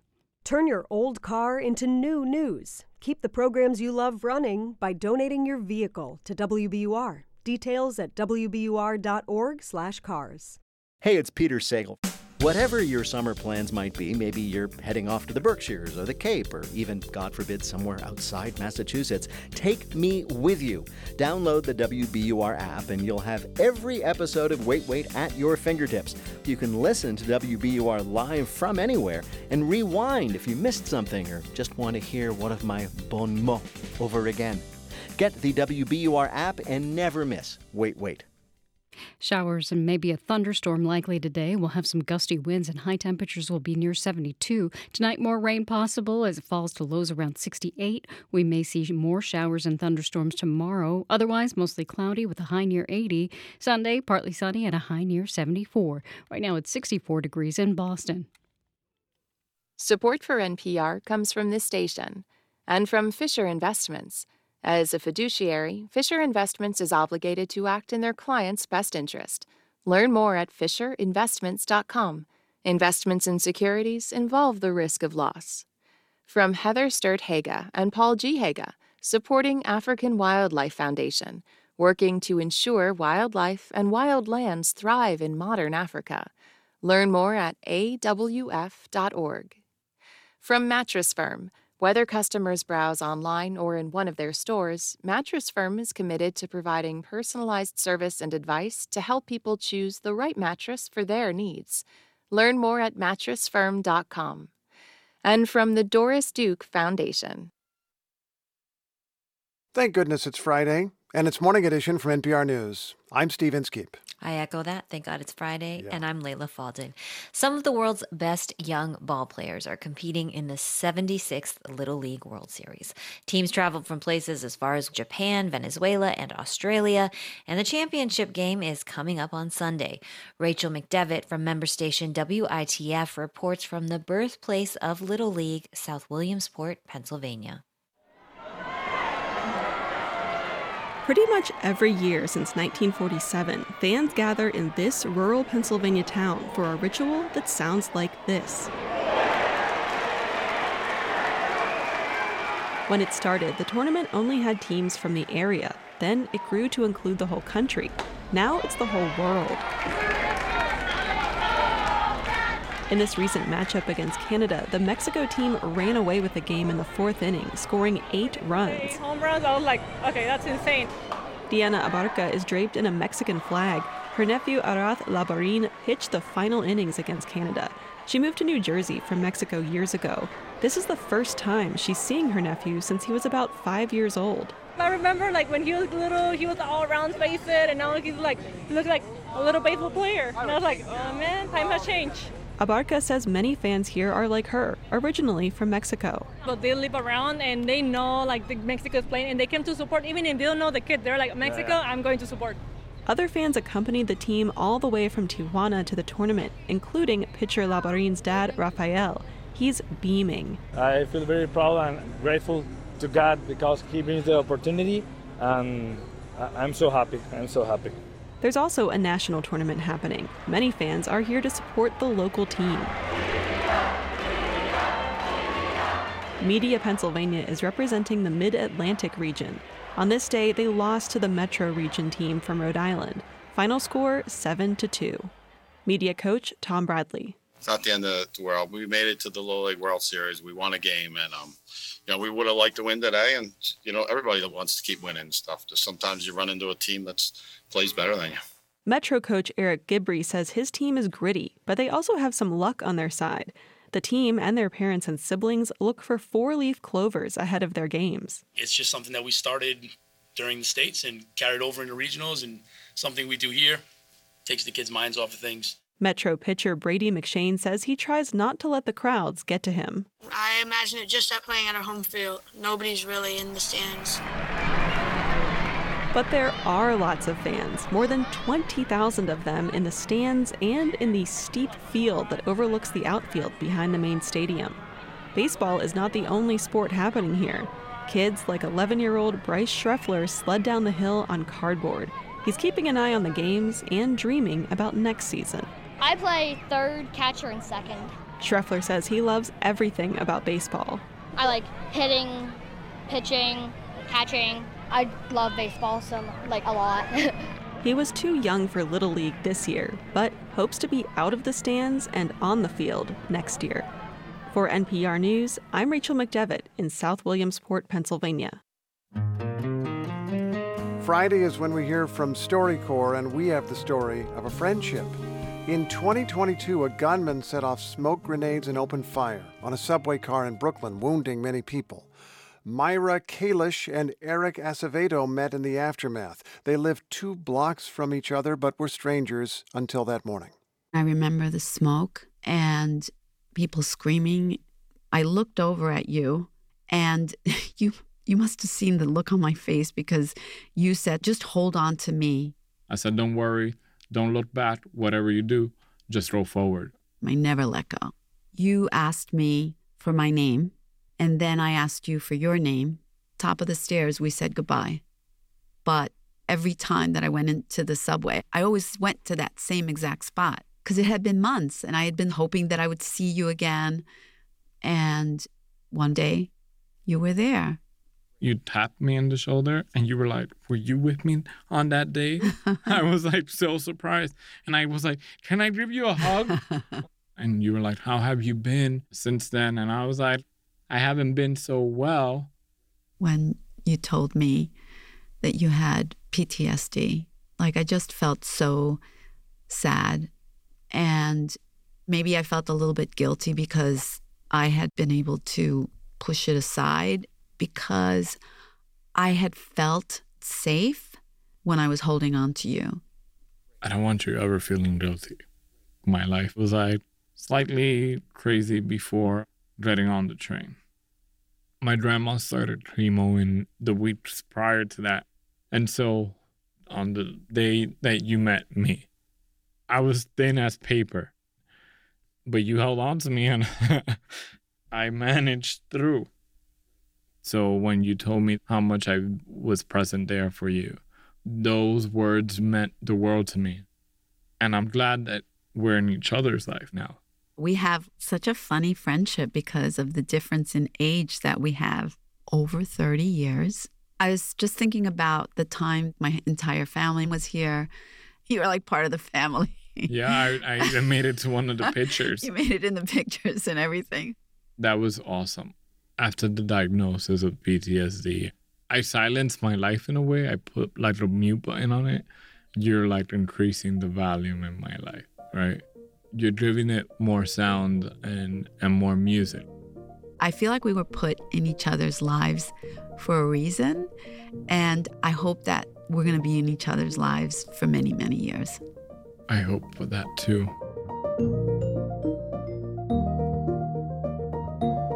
Eric Acevedo and Myra Kalish. Their conversation is archived with the other StoryCorps conversations at the Library of Congress. Hear more of their story on the StoryCorps podcast at npr.org. Major support for StoryCorps comes from Dignity Memorial, dedicated to celebrating each life with compassion and attention to detail. They help to plan life celebrations now so families don't have to later. Learn more at dignitymemorial.com. And from Subaru, who, along with its retailers, is partnering with adoptaclassroom.org to provide funding to high needs schools in local communities for Subaru Loves Learning. Subaru, more than a car company. This is NPR News. Today's top stories are next and coming up in about 15 minutes on WBUR's Morning Edition. Four time Olympic gold medalist Simone Biles is making a triumphant return to professional competitive gymnastics following a mental health break. It's 830. Live from NPR News in Washington, I'm Dave Mattingly. Former President Donald Trump has been booked and released at the Fulton County Jail in Georgia. Trump is facing 13 counts related to his efforts to overturn the state's 2020 presidential election results. Trump was at the jail yesterday for about 20 minutes where his mugshot was taken. Chris Timmons is a former federal prosecutor. The Trump mugshot, that's a terrible picture. I'm sure he's trying to show the United States that he's not afraid of these charges, that he's angry, and that he's ready to fight. Trump is one of 19 people indicted in Georgia. U.S. intelligence officials say they believe Yevgeny Prigozhin was very likely targeted in this week's crash of a business jet outside Moscow. That's according to a preliminary assessment, which concludes the jet was hit by an intentional explosion. The head of Wagner is presumed to be among the 10 people killed in the crash in Russia. NPR's Emmanuel Akinwotu has more on Wagner. What we know is that in the last few years, this group has become more powerful in the Central African Republic, in Mali, and then to a lesser extent, maybe Libya and Sudan. You know, in the Central African Republic, they've helped secure the government there, fighting rebel groups. And in exchange, they've taken control of key mineral resources. And rights groups have documented, you know, systematic rights abuses and killings by Wagner there. This is NPR News. From WBUR in Boston, I'm Rupa Shenoy. A new state database meant to shine a light on misconduct by police officers is missing some key information. The website by the state's Post Commission contains thousands of disciplinary records, but it's missing data on several former police chiefs. That includes a former Brookline chief who was fired last year following a sexual harassment investigation. A Post spokesperson did not have an explanation for the missing information. There could be more service on the Orange Line next week. That's because the T plans to add a new train to the line. It's one of the new train car sets being built in Springfield. T officials say the addition will reduce the wait time between trains to nine minutes during peak hours. One advocate in Nantucket is helping protect the island's nighttime skies from light pollution. Research shows that pollution is harmful to human and animal health and stops people from seeing the stars. More now from WBUR's Paula Moura. The Nantucket bylaw regulates the brightness and color of outdoor lights, among other things. Gail Walker wrote the regulations for the island with the help of light experts. Then she gained support from the community. She's president and founder of the nonprofit Nantucket Lights. I love the night sky and I want to preserve it for my children and my grandchildren. But more broadly, I just wanted to do something to give back to the Nantucket community. Homes, businesses, and town buildings will have five years to reach compliance. Beginning next year, any new outdoor lighting installations must be up to code. For 90.9 WBUR, I'm Paula Moura. It's 833. We're funded by you, our listeners, and by Bass Berry and Sims Healthcare Law Practice, advising academic medical centers and healthcare providers on complex legal matters nationwide. More at bassberry.com. The Red Sox and Dodgers will play tonight at Fenway Park. It'll be the first time back in Boston for Mookie Betts. He was traded to Los Angeles four years ago. The Sox ended a road trip yesterday with a 17 1 win over the Houston Astros. Boston remains three and a half games out of a wild card playoff spot. Also, tonight, the Patriots will visit the Tennessee Titans in their third and final preseason game. A rainy Friday today with showers and a thunderstorm likely. It'll be windy with highs in the low 70s. Temperatures fall only slightly tonight into the upper 60s, and there are more showers and thunderstorms possible.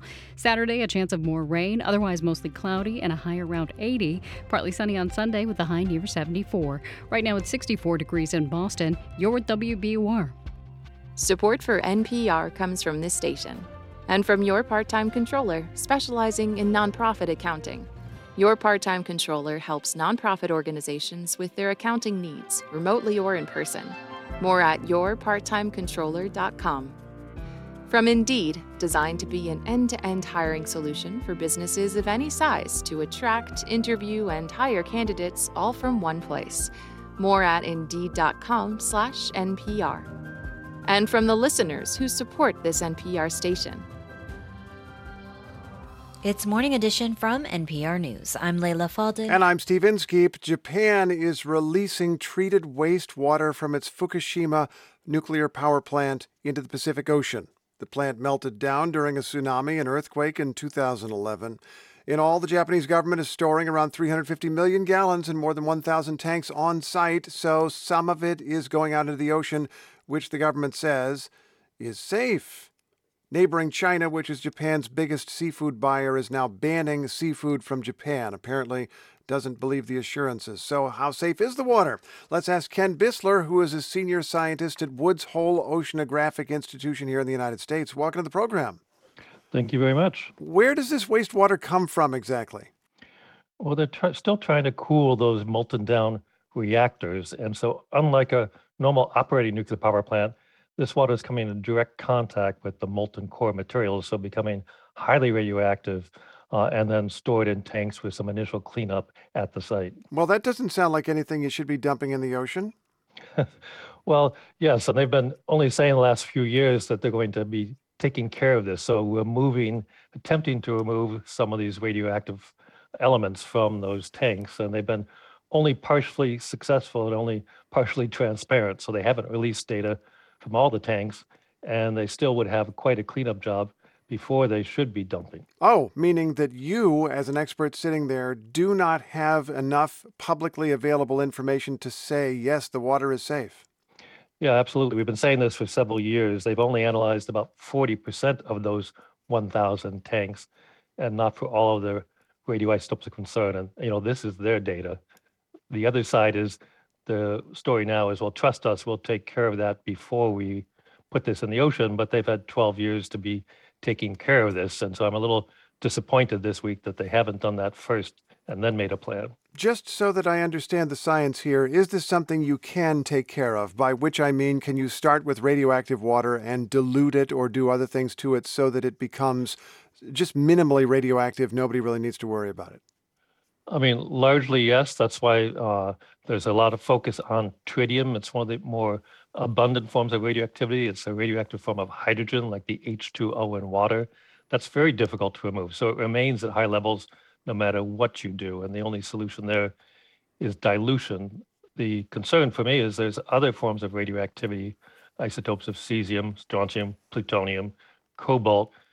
Uh, if they are removed, they'll never be zero, but they would be more likely to accumulate on the seafloor or in marine life. And so, concern for me is not tritium, but other things in the tank that have not yet been successfully removed. Can we at least be reassured that the Pacific Ocean is very, very large and we can hope that that will dilute whatever gets dumped into it?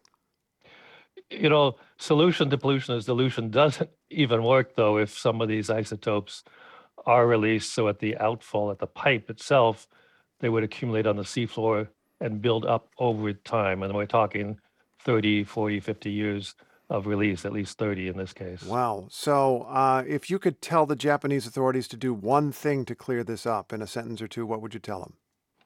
Well, I'd like them to demonstrate, they need to build trust. So demonstrate to the world, clean up all of those tanks, and then have someone independently analyze each one and make your plan because there are alternatives storage on land and earthquake proof tanks, solidifying into some form of concrete. There are ways to do this without setting the precedent of putting uh, waste in the ocean. Ken Buesseler, Senior Scientist at Woods Hole Oceanographic Institution, thanks so much for your insights. It's been my pleasure. Thank you.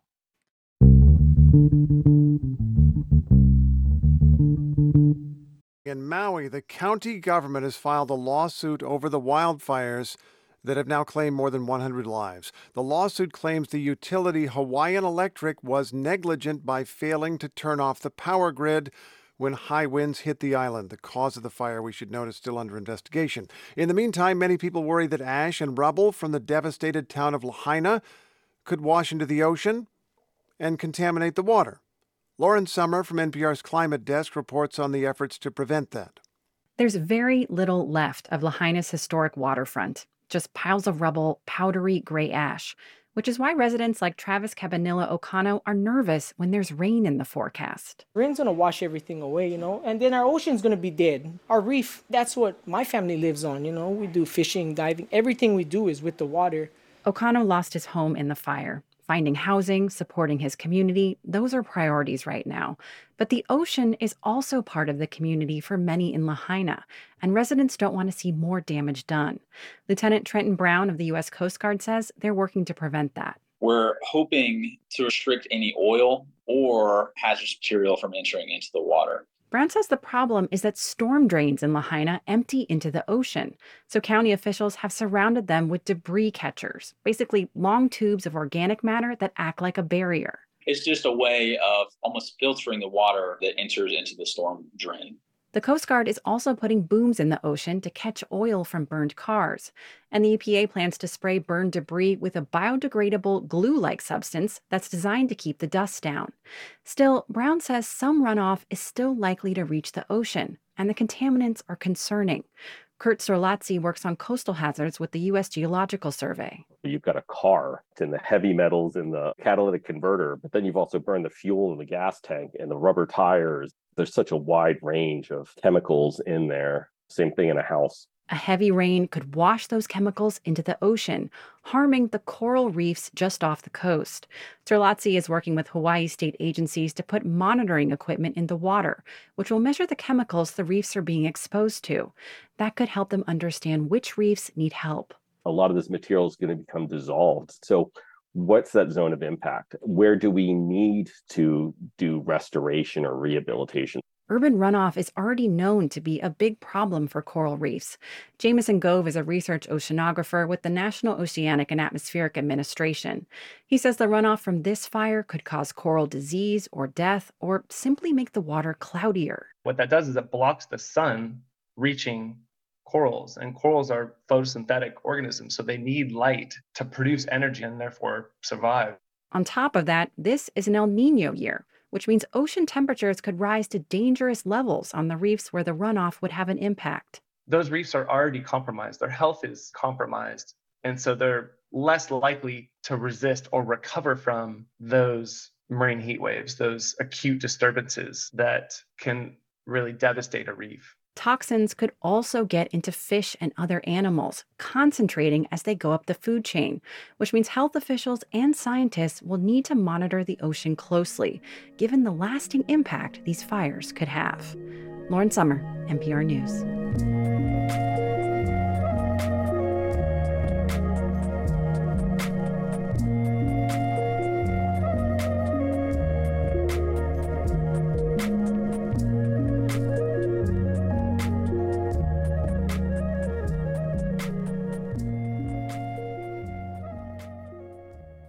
This is NPR News. You're listening to WBUR. Coming up in 10 minutes, the Marketplace Morning Report tells us about a possible shakeup in American steel manufacturing, with one of the largest steel makers in the country up for sale, and its unionized workers saying they essentially have the power to veto any transaction they don't approve of.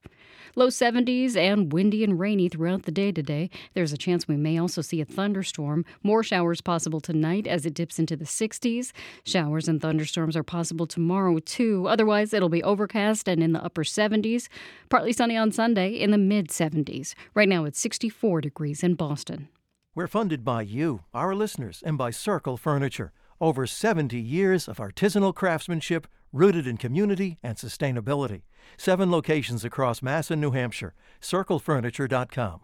State economic development leaders will meet with black business owners in Boston's Nubian Square this morning. Nicole Obi is director of the Black Economic Council of Massachusetts. That's one of the groups taking part in the discussion. She says the state must do more to support black businesses. Our businesses, they are expressing to us that their greatest challenge is access to adequate and affordable capital to grow their businesses, to launch their businesses. Obi adds that the state must work to guarantee that black owned firms are being considered for state contracts. Chase Bank is planning to open new branches in Dorchester and Marlborough by the end of the year. The openings are part of the bank's effort to expand in Massachusetts. The Boston Business Journal reports Chase has already opened 15 new branches in the state this year. That includes locations in Cambridge, Lawrence, and Worcester. It's 844.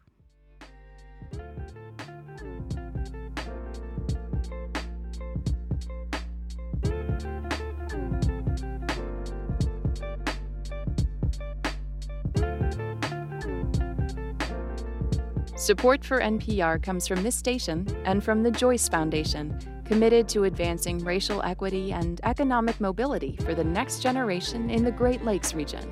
Learn more at joycefdn.org. From the Wallace Foundation, working to develop and share practices that can improve learning and enrichment for young people and the vitality of the arts for everyone. Ideas and information at wallacefoundation.org and from listeners like you who donate to this NPR station. It's Morning Edition from NPR News. I'm Steve Inskeep. And I'm Leila Fadel. Simone Biles is making a comeback to gymnastics following a two year mental health break. The four time Olympic champion is now seeking her eighth all around national title. She competes later today in the U.S. Gymnastics Championships in San Jose, California. And for more insight on where Simone Biles' career stands and what may lie ahead, I'm joined now by Kiki Baker Barnes. She's the commissioner of the Gulf Coast Athletic Conference, which is made up of historically black colleges. Good morning, and thanks for being on the program. Good morning, Leila. Great to be on with you today. Well, thanks for being here. So let's start with this moment right now and what it means for Simone Biles' career. Let me let me tell you, I think that this is a pivotal moment because what I believe we've learned from Simone is that you can put yourself first and you can still not appear selfish and remain highly competitive.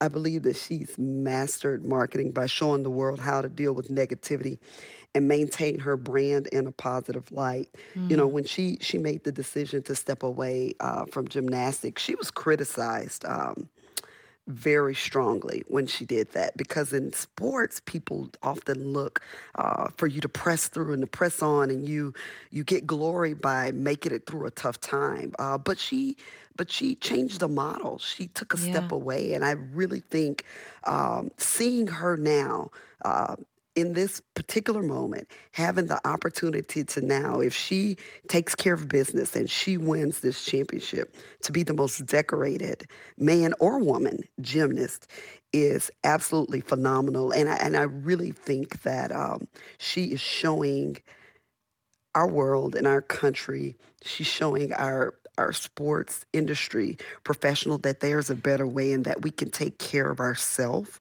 um, yeah. as well as still be extremely competitive. I mean, I think people forget how difficult it is to have the expectation of always being great because she is such an incredible gymnast and does things that we haven't seen other people do. So, what are some of the expectations the public and the gymnastics community has of her as she makes her comeback? Well, I'm going to tell you, Simone Biles is such an incredible gymnast that they have named moves after her. Um, I read it. I recently read an article where they were saying that there's another move she's going to be um, attempting in her performances, and that if she does this really well, she may have a fifth move named after her. So people wow. are really going to be looking for the energy and um, kind of, you know, is she is she going to really pull this off? Um, I also think there is this expectation for her to continue to be this role model uh, for young black athletes who are looking to do gymnastics. Um, the Gulf Coast Athletic Conference, which I'm commissioner of, is, um, as you said earlier, the only historically black college and university in the National Association of Intercollegiate Athletics. Well, this past year, we had our first gymnastics program um, launched at Fisk University, and then a second one at Talladega College. So um, I think her representation and what it means for young African American women in gymnastics is just uh, critical, and people are excited to see her perform. That's Kiki Baker Barnes, Commissioner of the Gulf Coast Athletic Conference. Thank you for your time. Thank you.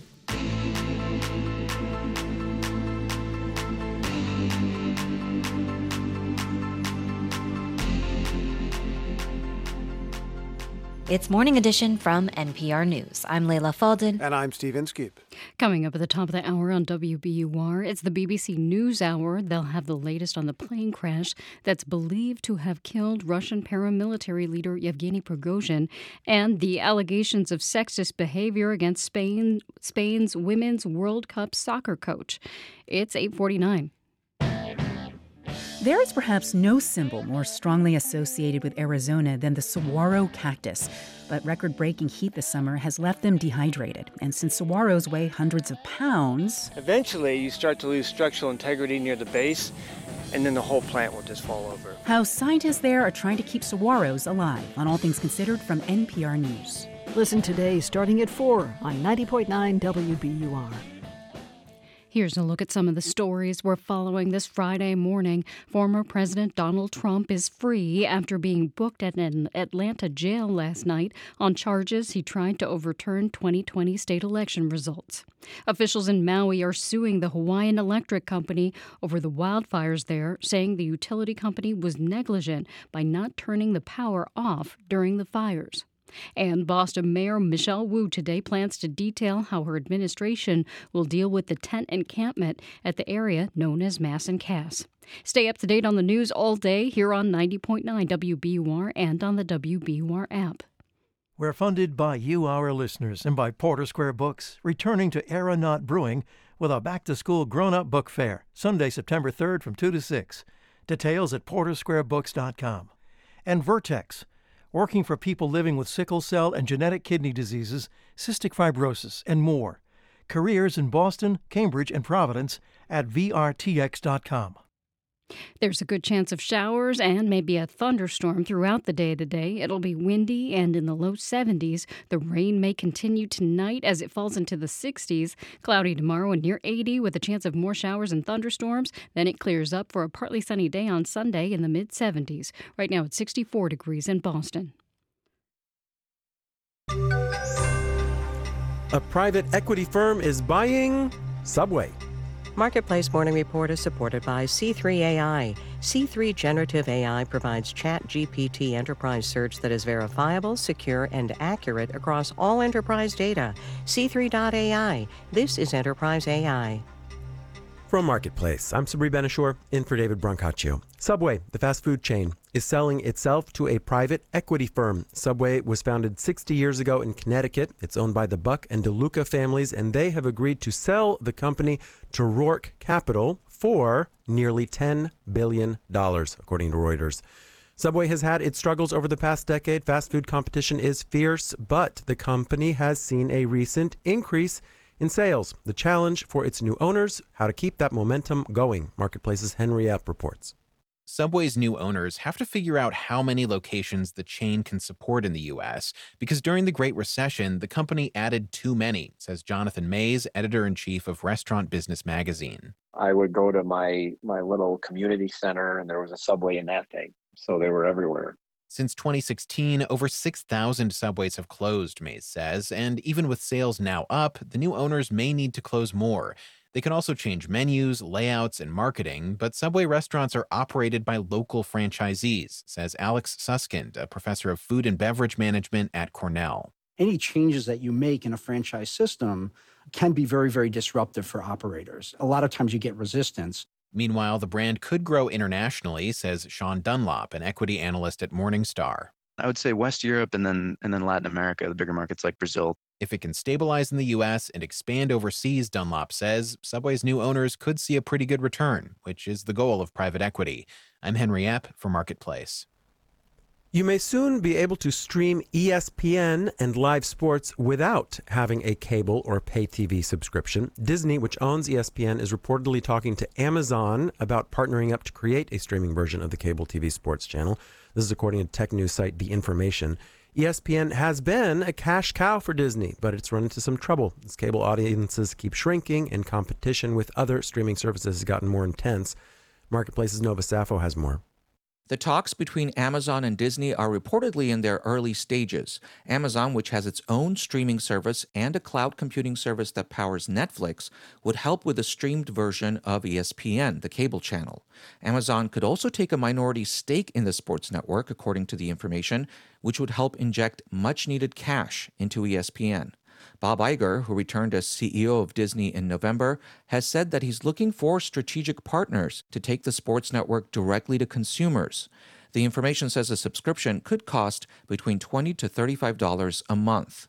If these plans pan out, they would be a major shift for Disney and ESPN, which has been a key anchor channel for cable TV, helping to maintain subscribers who want access to a broad array of live sports programming.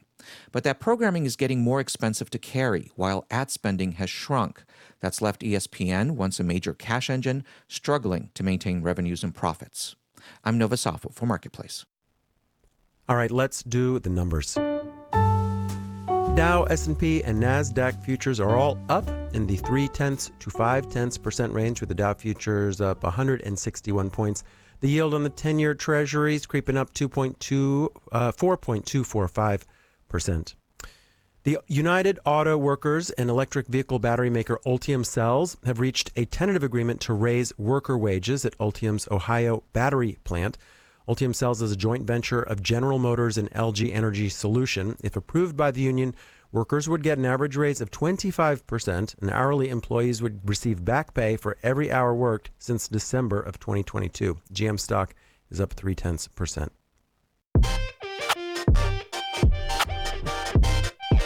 Marketplace Morning Report is supported by Charles Schwab. The people at Schwab are passionate about helping investors. It's part of who they are.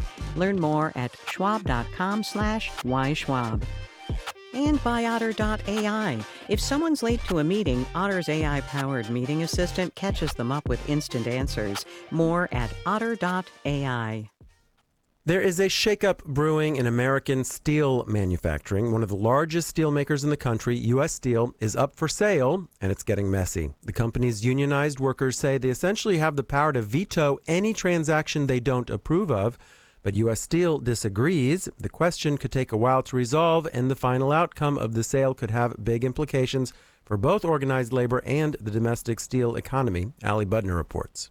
It's pretty unusual for a labor union to have any real power over the outcome of a company's sale. That's according to Mike Williams, a senior fellow at the Center for American Progress. He says normally a facility would just go up for sale, highest bidder, good, thanks, goodbye, good luck to the workforce. But the United Steelworkers Union, which represents most of the employees of U.S. Steel, planned for this sort of buyout scenario the fact that the steelworkers bargained in a successorship clause into their basic labor agreement uh, was really important.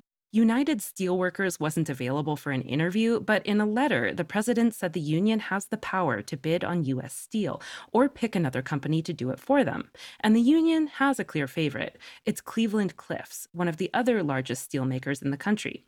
Also a union shop, as Jeffrey Hirsch, law professor at the University of North Carolina, points out. That company already has a track record of working well with the union. But U.S. Steel rejected Cleveland Cliffs' initial offer, saying in a letter that it was unreasonable.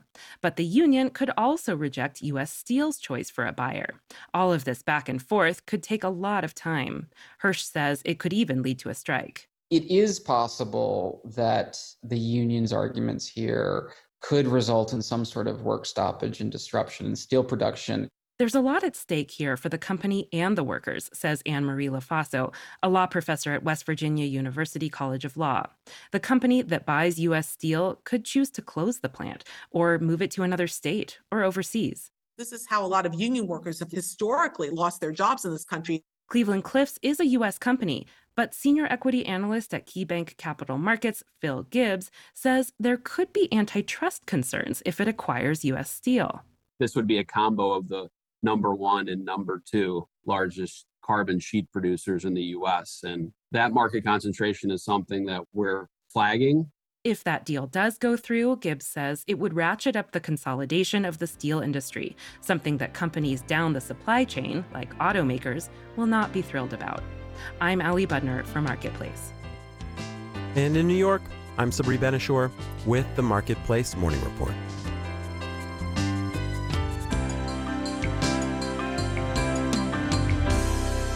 From APM, American Public Media.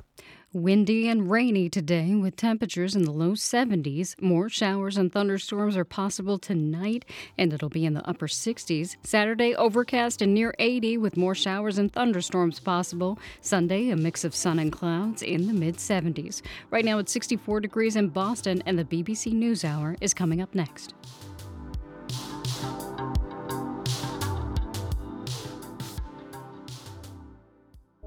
I'm Morning Edition executive producer Dan Guzman.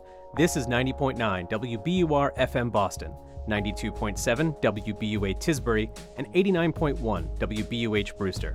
Listen anytime with our app or at WBUR.org. WBUR, Boston's NPR news station.